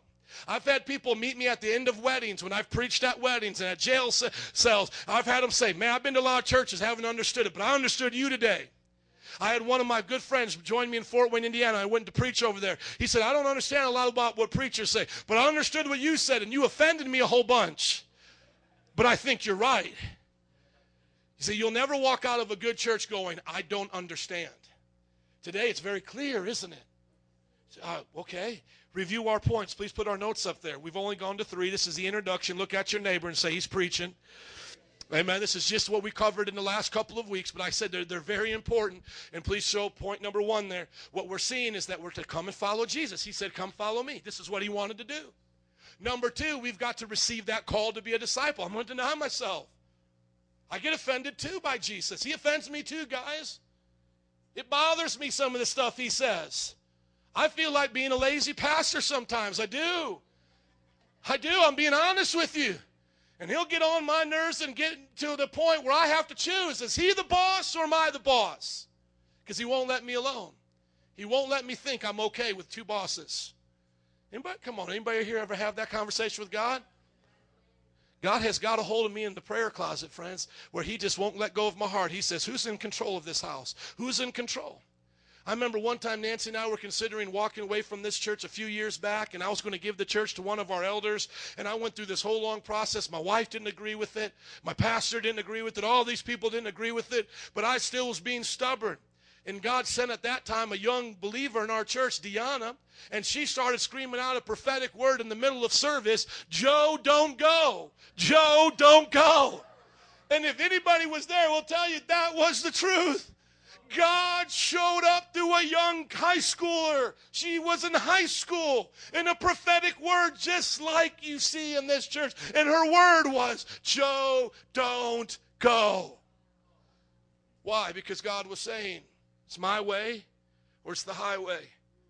But I don't want you to take the highway. See, God, He gives us the option, but the other one, it's never really what He wants. He doesn't want us to perish. Don't you understand when He sows the word, He wants all of our hearts to be good. See, let somebody be encouraged today. You might say, Well, Pastor, you know, I get the rebukes, but I don't know what to do about it. What you do is you change. You let God get into your life, you soften your heart. You say, I don't want to be in control anymore. I want Jesus. Amen. Come follow Jesus. Receive your calling. Have that heart of a disciple. Every one of us can, but it's our choice. Number four, keep the teachings of Jesus, and I'll go through them quickly now. Here are the things that I wanted to share with you today in our message. Keep the teachings of Jesus. Don't do something because of what a pastor says. How many know I'm not Jesus? How many know if I said right now, hey guys, sex before marriage, it's all right, it would still be a sin? Does anybody believe that? If I said to you right now, you know what? The Bible had it wrong on homosexuality. Homosexuality is not a sin. Does that change anything? If I jump off this building and say gravity doesn't exist, does that change anything? Hello? I will meet the truth of the ground very soon. You can play make believe in church all the time. I'm, we could play dress up. I could come here dressed up in purple lavender clothes with flowing things, have you call me Poppy and Father, and I put num nums in your mouth, have you drink out of a golden goblet, you know, and just, I could do everything you have a little golden staff. We could play make believe. It doesn't mean I'm a shepherd of Christ right? We could paint this building, make it look like the Sistine chapels. We could have a choir like they have, you know, in these, uh, you know, beautiful universities, these boy choirs within these private schools. We can have all that. Doesn't mean we're a church. When we keep the teachings of Christ, then we're truly His. Amen. Look at verse uh, 19 and 20. Therefore, go and make disciples of what? All the nations. You think Jesus is pretty serious about this? Is there anything else he told me to go and make? If you've studied your Bible, give me an honest answer. Because I can't tell you of one. I've been studying it for 18 years. There's only one thing he told me to go and make. It wasn't pizza. It wasn't, you know, a, a girlfriend, a boyfriend. He said, go and make disciples. That now means the three years that he was with his disciples, it worked. Because he said, come follow me, and I'm going to make you a fisher of men. He said, now it's time for you to teach everyone what I taught you. Now let me ask you this question. They didn't have it written down at this time. These gospels didn't get written down until 30 years later. Could you right now tell somebody else all that Jesus taught you? Or would you just be like, oh, don't steal, don't lie, don't kill people? I think that's about all he taught us. See, if you're really a disciple, you can go to somebody and go, hey, man, this is what Jesus wants. He wants you to pray, He wants you to love your neighbor as yourself. You may not have all 100. I think there's about 100 commands of Jesus Christ. There's over 300 when you count them out individually. But when you summarize them into categories, there's about 100 commands of Jesus Christ. It's okay if you can't remember all 100. But I guarantee you, if you're a true disciple of Jesus Christ, you understand what it is to help somebody else live for Him. You forgive as He's forgiven you, you love others as you want them to love you. Blessed are the poor in spirit, for they will receive the kingdom of heaven. Blessed are the merciful, for they shall be shown mercy. Blessed are those who hunger and thirst for righteousness, for they shall be filled. Are you guys tracking with me? You see, you understand the Bible. You look at, go sell everything you have and give it to the poor. Never let money capture your heart. You can't serve two masters. Either hate one or love the, love the other and love one and hate the other. Can't serve God and money. Parents, raise your children in the fear and admonition of the, of the Lord. You, you cause your children to fall and stumble when it comes to salvation. It would be better if you hanged a millstone around your neck and drowned yourself in the sea, i.e., put a shotgun to your mouth and blew your head off. Jesus said that.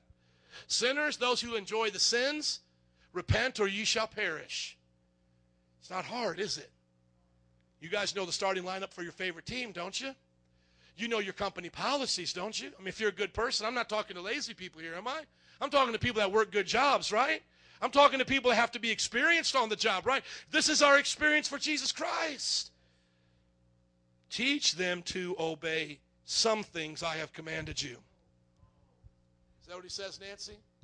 How about just the easy things? Did Jesus command that marriage was between a man and a woman? Or did he say it was between two loving people of the same gender?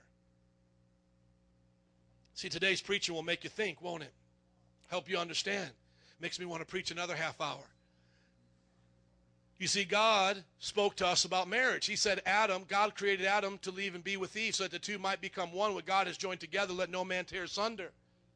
So, how do I have an answer today for homosexuality? I have it from Jesus Christ. I teach that. They may want to vote on it. It may become law. I'm not going to sit and hold a protest about it. I'm just going to simply warn them about it that if you do this, you have a depraved mind and God will judge you. Romans chapter 1. He will hand you over through your sexual temptation. He will hand you over to damnation and idolatry. You will turn your back on God through this thinking, in other words. He says, Teach everything I've commanded you, and surely I'm with you always to the very end of the age. You know, a lot of times we say Jesus will never leave us nor forsake us and all of that. Who is he promising that to?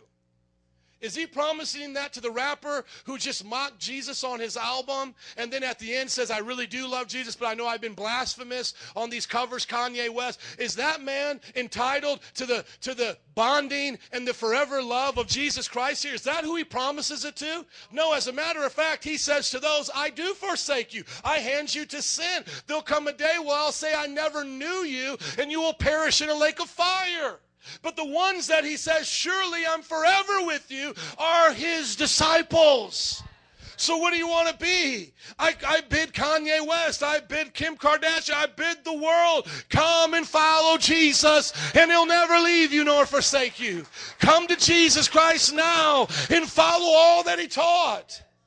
You know, and I feel sorry for people who've come from legalistic churches that teach things Jesus didn't teach, and then they confuse the issue. Well, you know, I was taught that women can't wear pants, and I was taught women can't wear makeup, and I was taught that men couldn't have long hair, and I was taught this and that. And so they take the whole Bible then as irrelevant because someone erroneously taught things in the name of Christ. It's a deception of Satan. If, if he can't get you to turn away from the Bible, he'll want the Bible to disgust you. And so I'm sorry, my friends, for legalism. We, we do our best here. Every command has a verse line in Scripture. So, what I'm saying to you, young men, isn't don't have a tattoo, don't pierce your ears, women, stop wearing makeup, you know, stop watching football on TV, devil vision. No, what we're teaching you is in the red letter letters of the Bible. Things that things that Paul said are clear and obvious to anyone who reads it. Homosexuality is not a gray area. Homosexuality is a perversion. It is a diversion from the original version. He said marriage was made for man and woman to procreate. Anything other than that is a diversion. He said that these commands were to give us life, prosperity, a hope, and a future. That these things were to be good for us. Prayer is good for us. Reading the Bible is good for us. I'm going to say some of these things in closing real quickly here. But if reading your Bible is a chore, you have lost the heart of Christ. If, if being a disciple in these next things, for example, you know, reading and studying your Bible, praying and worshiping God, being committed to the church and staying accountable and being a witness for Christ, these are all like your duties. These are those things that come from this right heart. If these duties become a burden to you, I say to you, repent and be born again, again. Be cleansed of your sin. Sin gives you a distaste for the Bible. Sin gives a distaste for prayer. When someone says, I have no time to pray, I'm too busy. My friends, you're too busy not to pray. Who's running your life? You haven't denied yourself. Some people say Jesus is my co pilot. Jesus can't be your co pilot. Jesus is the pilot. Jesus is the pilot. Amen? It's not Jesus is my cap, my co-captain. Jesus is the captain. He's either Lord of all, he's not Lord at all. How many shepherds do you have? Is it Jesus, you, President Obama, your favorite movie star? Why do I read the Bible? And I'm just going to say these in closing. Why do I read the Bible? It's because when I read the Bible, I hear the heart of God speak to me. I live in a world where my spiritual antenna is continually giving me mixed signals. I have my own thoughts that can seem good at times, but yet they're deceiving. I can have the devil luring me into a trap. I can have the voice of others. I need to hear the voice of God. What is God's will for me today? How ought I to live my life? When was I convicted of bitterness from the Word of God? When was I convicted of unforgiveness by the Word of God? When was I convicted of a perverted heart by the Word of God? When was I convicted of spiritual apathy and laziness by the Word of God? When am I convicted of being a self centered pastor by the Word of God? When am I convicted of being an unloving husband by the Word of God? We took the Bible out of schools and replaced them with metal detectors. How's that going? U.S. citizens, how well have we done in America now that we've taken the Bible out of our culture? It's still sworn upon by our presidents, but of course it's not lived. We still have a chaplain that opens up prayer, uh, prayer before our Congress and Senate. But how well are we doing with the Bible on the back burner of our culture now? Are we better off than we were in 1950? Just take 50 years, my friends. In 1950, America was the most church going it ever was. Almost 80% of people went to church once a week. Now we're down to 20% of people going to church once a week. So how have we done since the 50s? Do you think, are you proud of your culture, Chicago? I've only lived here eight years, right? Many of you have grown up here. Are you proud of what Chicago has become? I'm not proud of what Chicago has become. I've lived in New Orleans. I've seen some of the worst of what happens in men's hearts when they forsake God. We have nothing to be proud of in that sense. We need to repent and go back to the Word of God. Why do we pray and worship? Because that place of prayer and worship is our communication to Him and Him back to us. Prayer is the only way to communicate with God. Have you prayed enough that you no longer need to pray? Have you known all the will of God so you no longer need to ask Him? Have you now been perfected in all that which is salvation so that you no longer need to grow? Then why would you forsake prayer? Why would any disciple ever forsake prayer? How long would my marriage last if I forsook conversation with my wife? How long could I be in a relationship with her if I forsook conversation with her? How long could my children, think of this, parents, how long could my children bear my heart if they no longer communicated with me? How much do you spend communicating with God, reading your Bible, just compared to your internet usage, just compared to your television usage? They say right now the average American spends between 20 to 30 hours a week between television and internet. Where's your passion for God? You come here and expect us to fix you? Discipleship is a lifelong process, my friend. And let God be a liar and uh, let God be true and you a liar before God becomes a liar. How dare you impugn his name by your weak hearted, lukewarm Christianity and say, God failed me? No, you're a backslidden, lukewarm American Christian who lost the sense of discipleship. You failed yourself, my friend. God has not failed you. I was here before you came, and I'll be here after you leave. I've seen these chairs filled and emptied and filled and emptied, but I'll tell you what I've never seen change with people coming and going is the character of my God. He is a good God all the time. He's good. Whether you believe it, your family believes it or not, my house will serve the Lord. You have to make that decision up. I was a part of two churches when I first came to Christ. Both of the men committed affairs and left their wife. And I said, Sirs, you can go to hell if you want to with sexual perversion, but I'm following Jesus Christ to heaven. You're not worth my soul. It doesn't matter what I would become in your life. You're not here for Joe. You're not here for a band. God brought you here to be his disciple.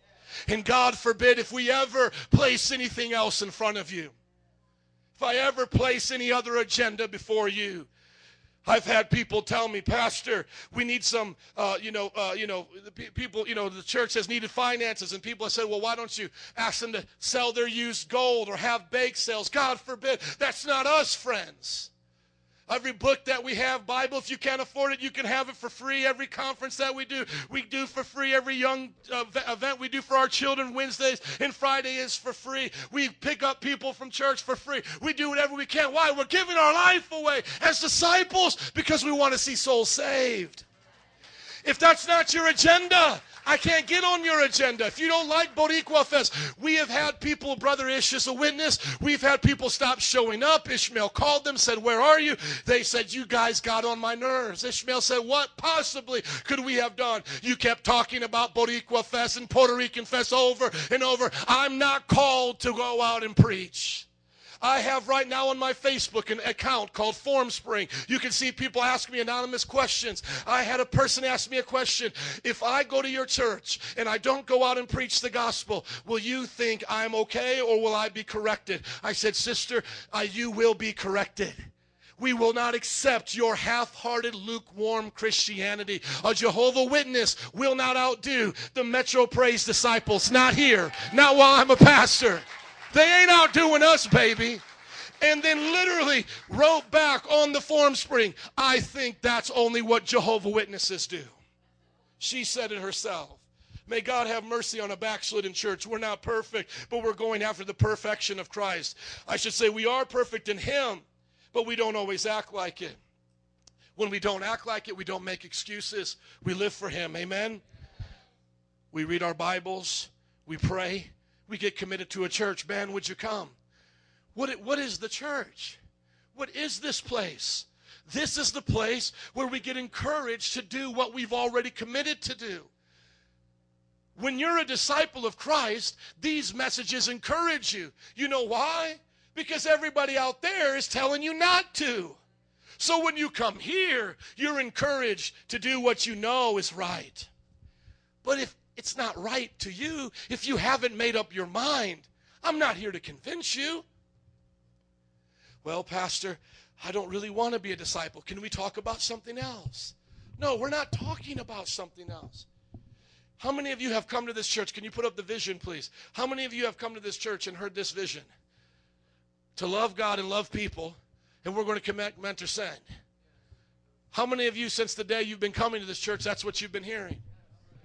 How many of you have left the church for a time period and you came back and the vision is still being spoken?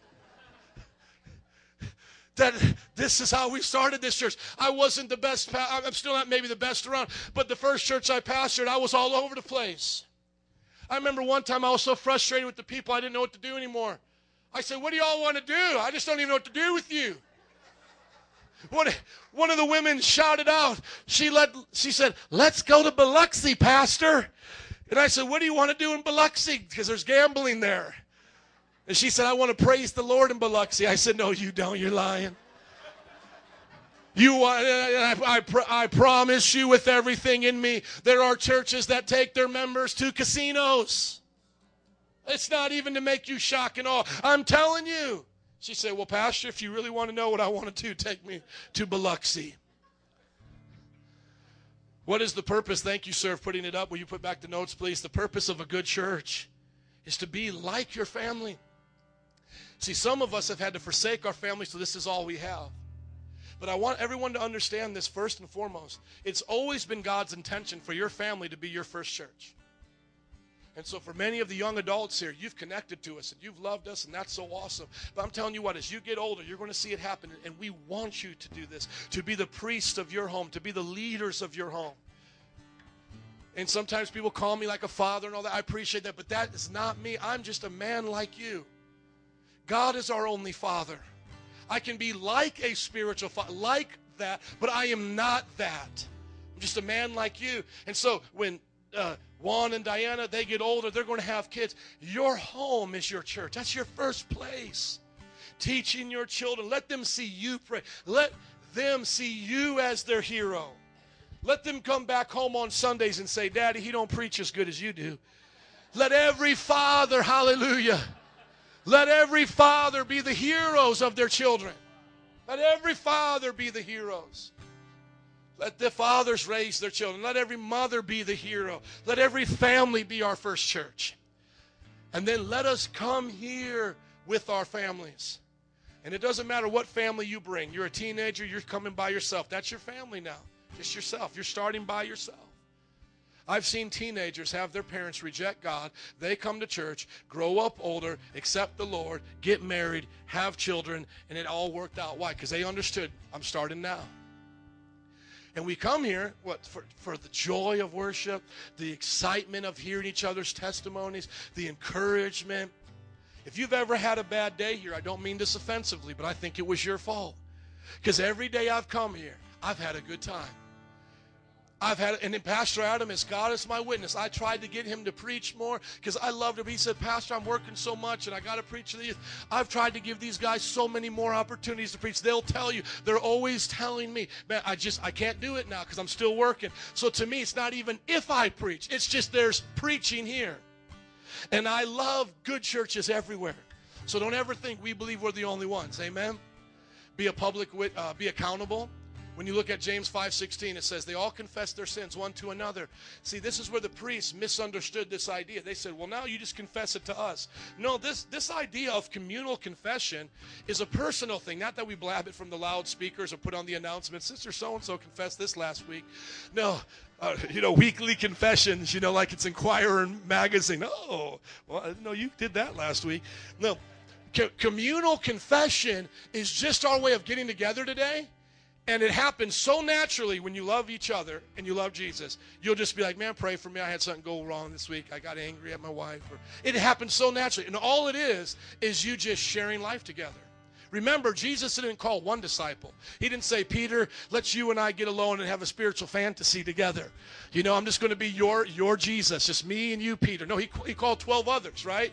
So Jesus wasn't like taking all of his time with one individual person in the sense of saying that's the way the church is going to be, just me with one. He said the church is going to be the body of you together.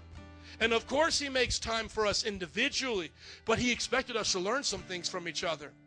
How many of you have ever known that you had a conversation with a boogie in your nose? Most of the time, you don't know that until you A, look in the mirror or till somebody who really loves you tells you. They go, I've had people do it while I'm preaching, you know what I'm saying? I've come with my barn door down before, and I've had brothers, you know, and I've had to, you know, I've had to hook. You know what? Because my brother is my keeper. I am my brother's keeper. We are here to help each other. We are here to encourage each other. Think about it like this Do you know that I look at you more than you look at you? Think about that. How much time, and unless some of you are very vain in the mirror all day long, if, if, if I just got a glance at some of you, five minutes, ten minutes, I've looked at probably more of you today than you have or will look at yourself today. And if you have a good friend, and you're sitting down with your wife or your best friend and you guys are sitting down talking, I see my wife more than she ever sees herself. I get to look at her whole person. I get to hear her words. So I get to keep her accountable and help her, not judge her, but help her. Amen. Be a public witness for Christ. If we love what God has done in us, we're going to want to share it with others. Show me one place in the Bible where Jesus said, if you don't feel like sharing your faith, you don't have to. Show me one place in the Bible where he said, You share your faith and you don't share your faith. There is no place like that. He said, All of you go into the world and share your faith. Operating the gifts of the Spirit. How many enjoyed that sermon series? Excuse me, amen. We are spiritual people. So we should remember that we have power over the enemy, and these are gifts that we have from God. We should pursue leadership. Just put up 1 Corinthians 3 1, please, in closing. Thank you for your patience today. Just want to show you this in closing. Here is a trustworthy saying Whoever desires the office of an overseer desires a noble task. All of you can have the desire to be a leader here if you want to. Okay, so we have about 100 people here right now. How many think there's more than that that need to be reached out there? Okay, so who's going to do that? You're going to do that. We're going to point to who's going to do that. We're going to do that, right? So what do we do? We help you to do that. We help you. Man, if my 66 year old dad and 70 year old mom, come on, can do it. You can do it. Just pursue leadership. I'll help out. What can I do? Well, we need some help in the nursery. We need some help driving the van. We need some help setting up and tearing down. We need some more life group leaders. We need some more people going out during the week reaching people. Do you know that we had almost one of our largest turnouts this last Wednesday for King's Kids? You know why? You know why we had more kids this time than all summer long? One simple reason. They went out earlier to the west side to get more kids to come. How many more kids do you think we could get from the west side? They get bussed in every Wednesday. How many more do you think we could get if we had twice as many workers knock on doors and say, hey, can we bring your kids to church today? Can we bring your kids to church? They had almost 40 kids. 40. Come on, somebody. West side, touching the city for Jesus. See, if you want to do something great for God, that desire will be fulfilled. We don't squash that here. We don't say there's a one man show. We say, let's all do it. And then lastly, never give up. Would you stand to your feet today? Would you bless the Lord? Amen. Come on. Amen. And put up this scripture, please, sir.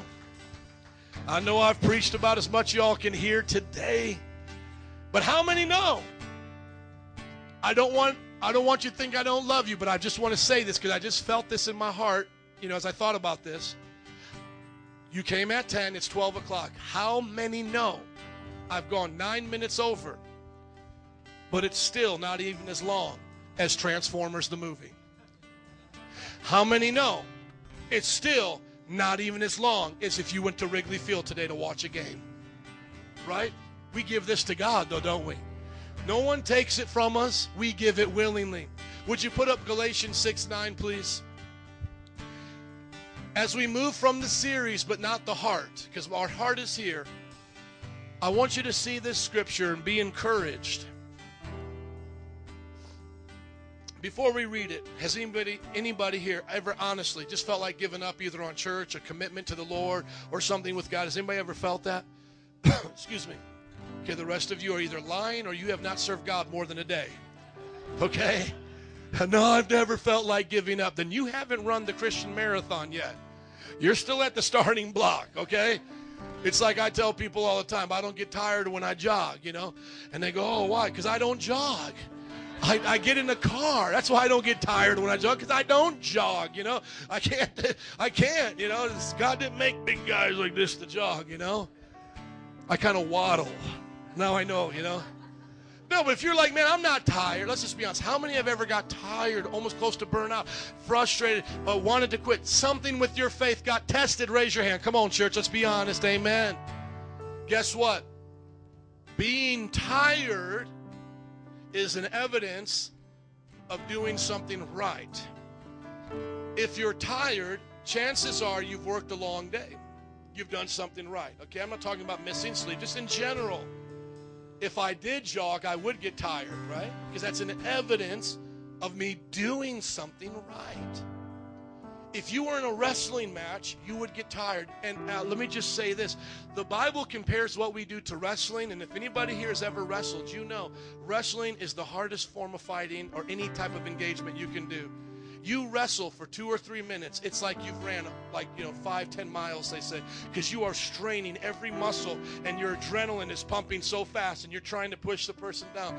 You couldn't think of anything else more strenuous. Let's put it that way. And the Bible says, we wrestle not with flesh and blood, but against principalities and powers in heaven.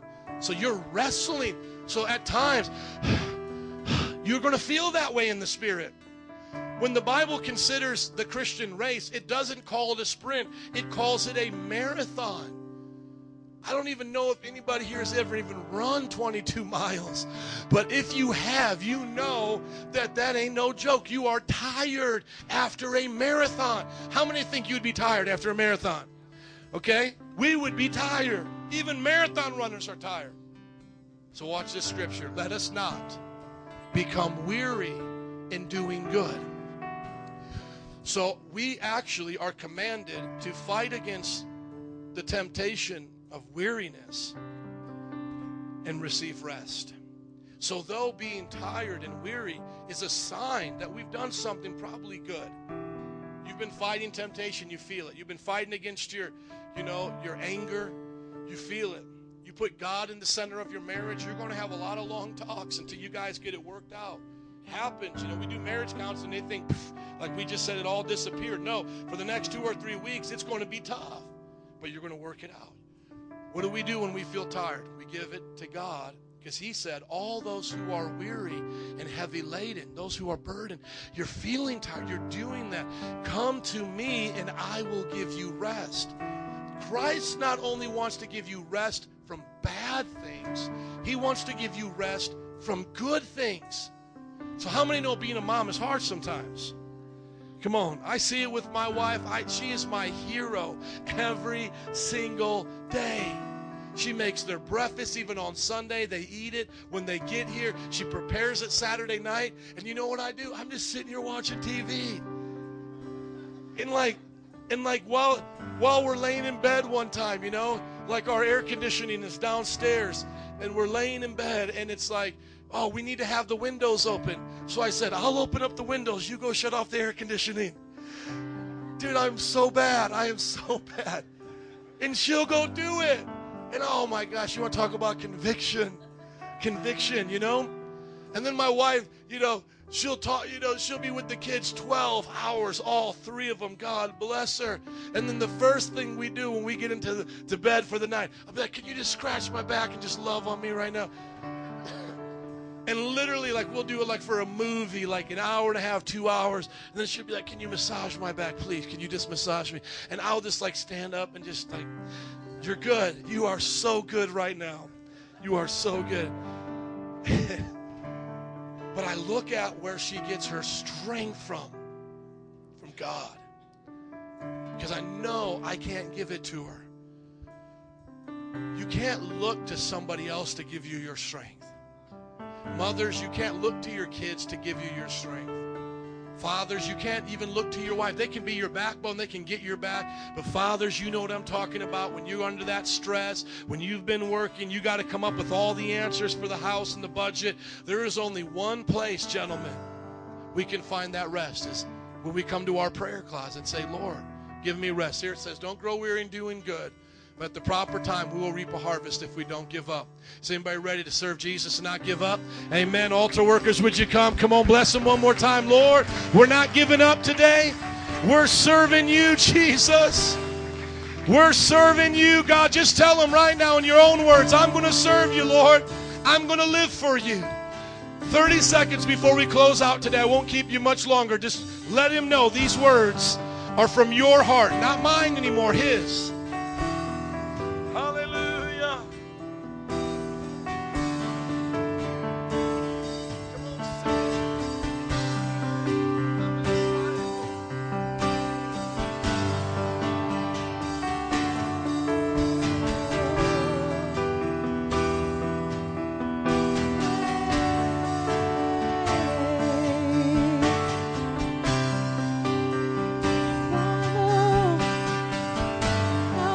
Come on, just 15 more seconds.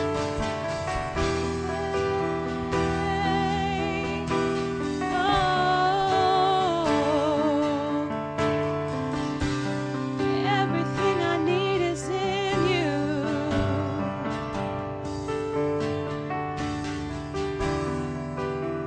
Hallelujah. Everything we need is in you, God.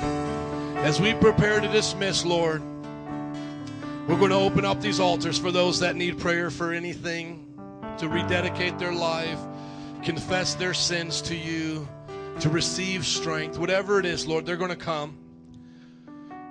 And Lord, our prayer is not only for those that come, but for all of us. We'll never give up. We may feel like it. We may get tired. We may suffer persecution. We may not always understand what you're doing. But God, we won't give up. You're worth it. You had me at come. Come on, before we close out today, just think about that. Do you remember that day you got saved when He called you? Do you still love Him like that? Do you want to follow Him? Do you want your children to grow up and follow Him? I know we all got dreams for what our children are going to be, but don't you have the greatest dream for them, just for them to love God, to be happy, to not be destroyed by the world? Oh, Jesus. Peter gave up, but you brought him back. So, Lord, even if some here have given up, bring them back. I've been baptized three times. Once as a young boy, eight years old, once as a 16 year old teenager, and my last time when I was 18. I wasn't the fastest learner, but God, I think I got it now. I think I understand what you're trying to do in my heart. I pray others get it today. I pray as we get ready to baptize in two weeks that those who are here wanting to make that commitment, that they will. Some who need to make that rededication, they will. And we'll come back next week ready as disciples to learn our purpose. To be the best dads and moms and workers and countrymen and servant leaders. Everything we do, let it be for you. In Jesus' name. Can you say amen? Can we just bless him one more time? I just feel his presence. Hallelujah. You're dismissed. Thank you for going overtime with me. Shake somebody's hand. Tell them you're a disciple. Come on, we're going to pray now. If you want to come up for prayer to accept Christ.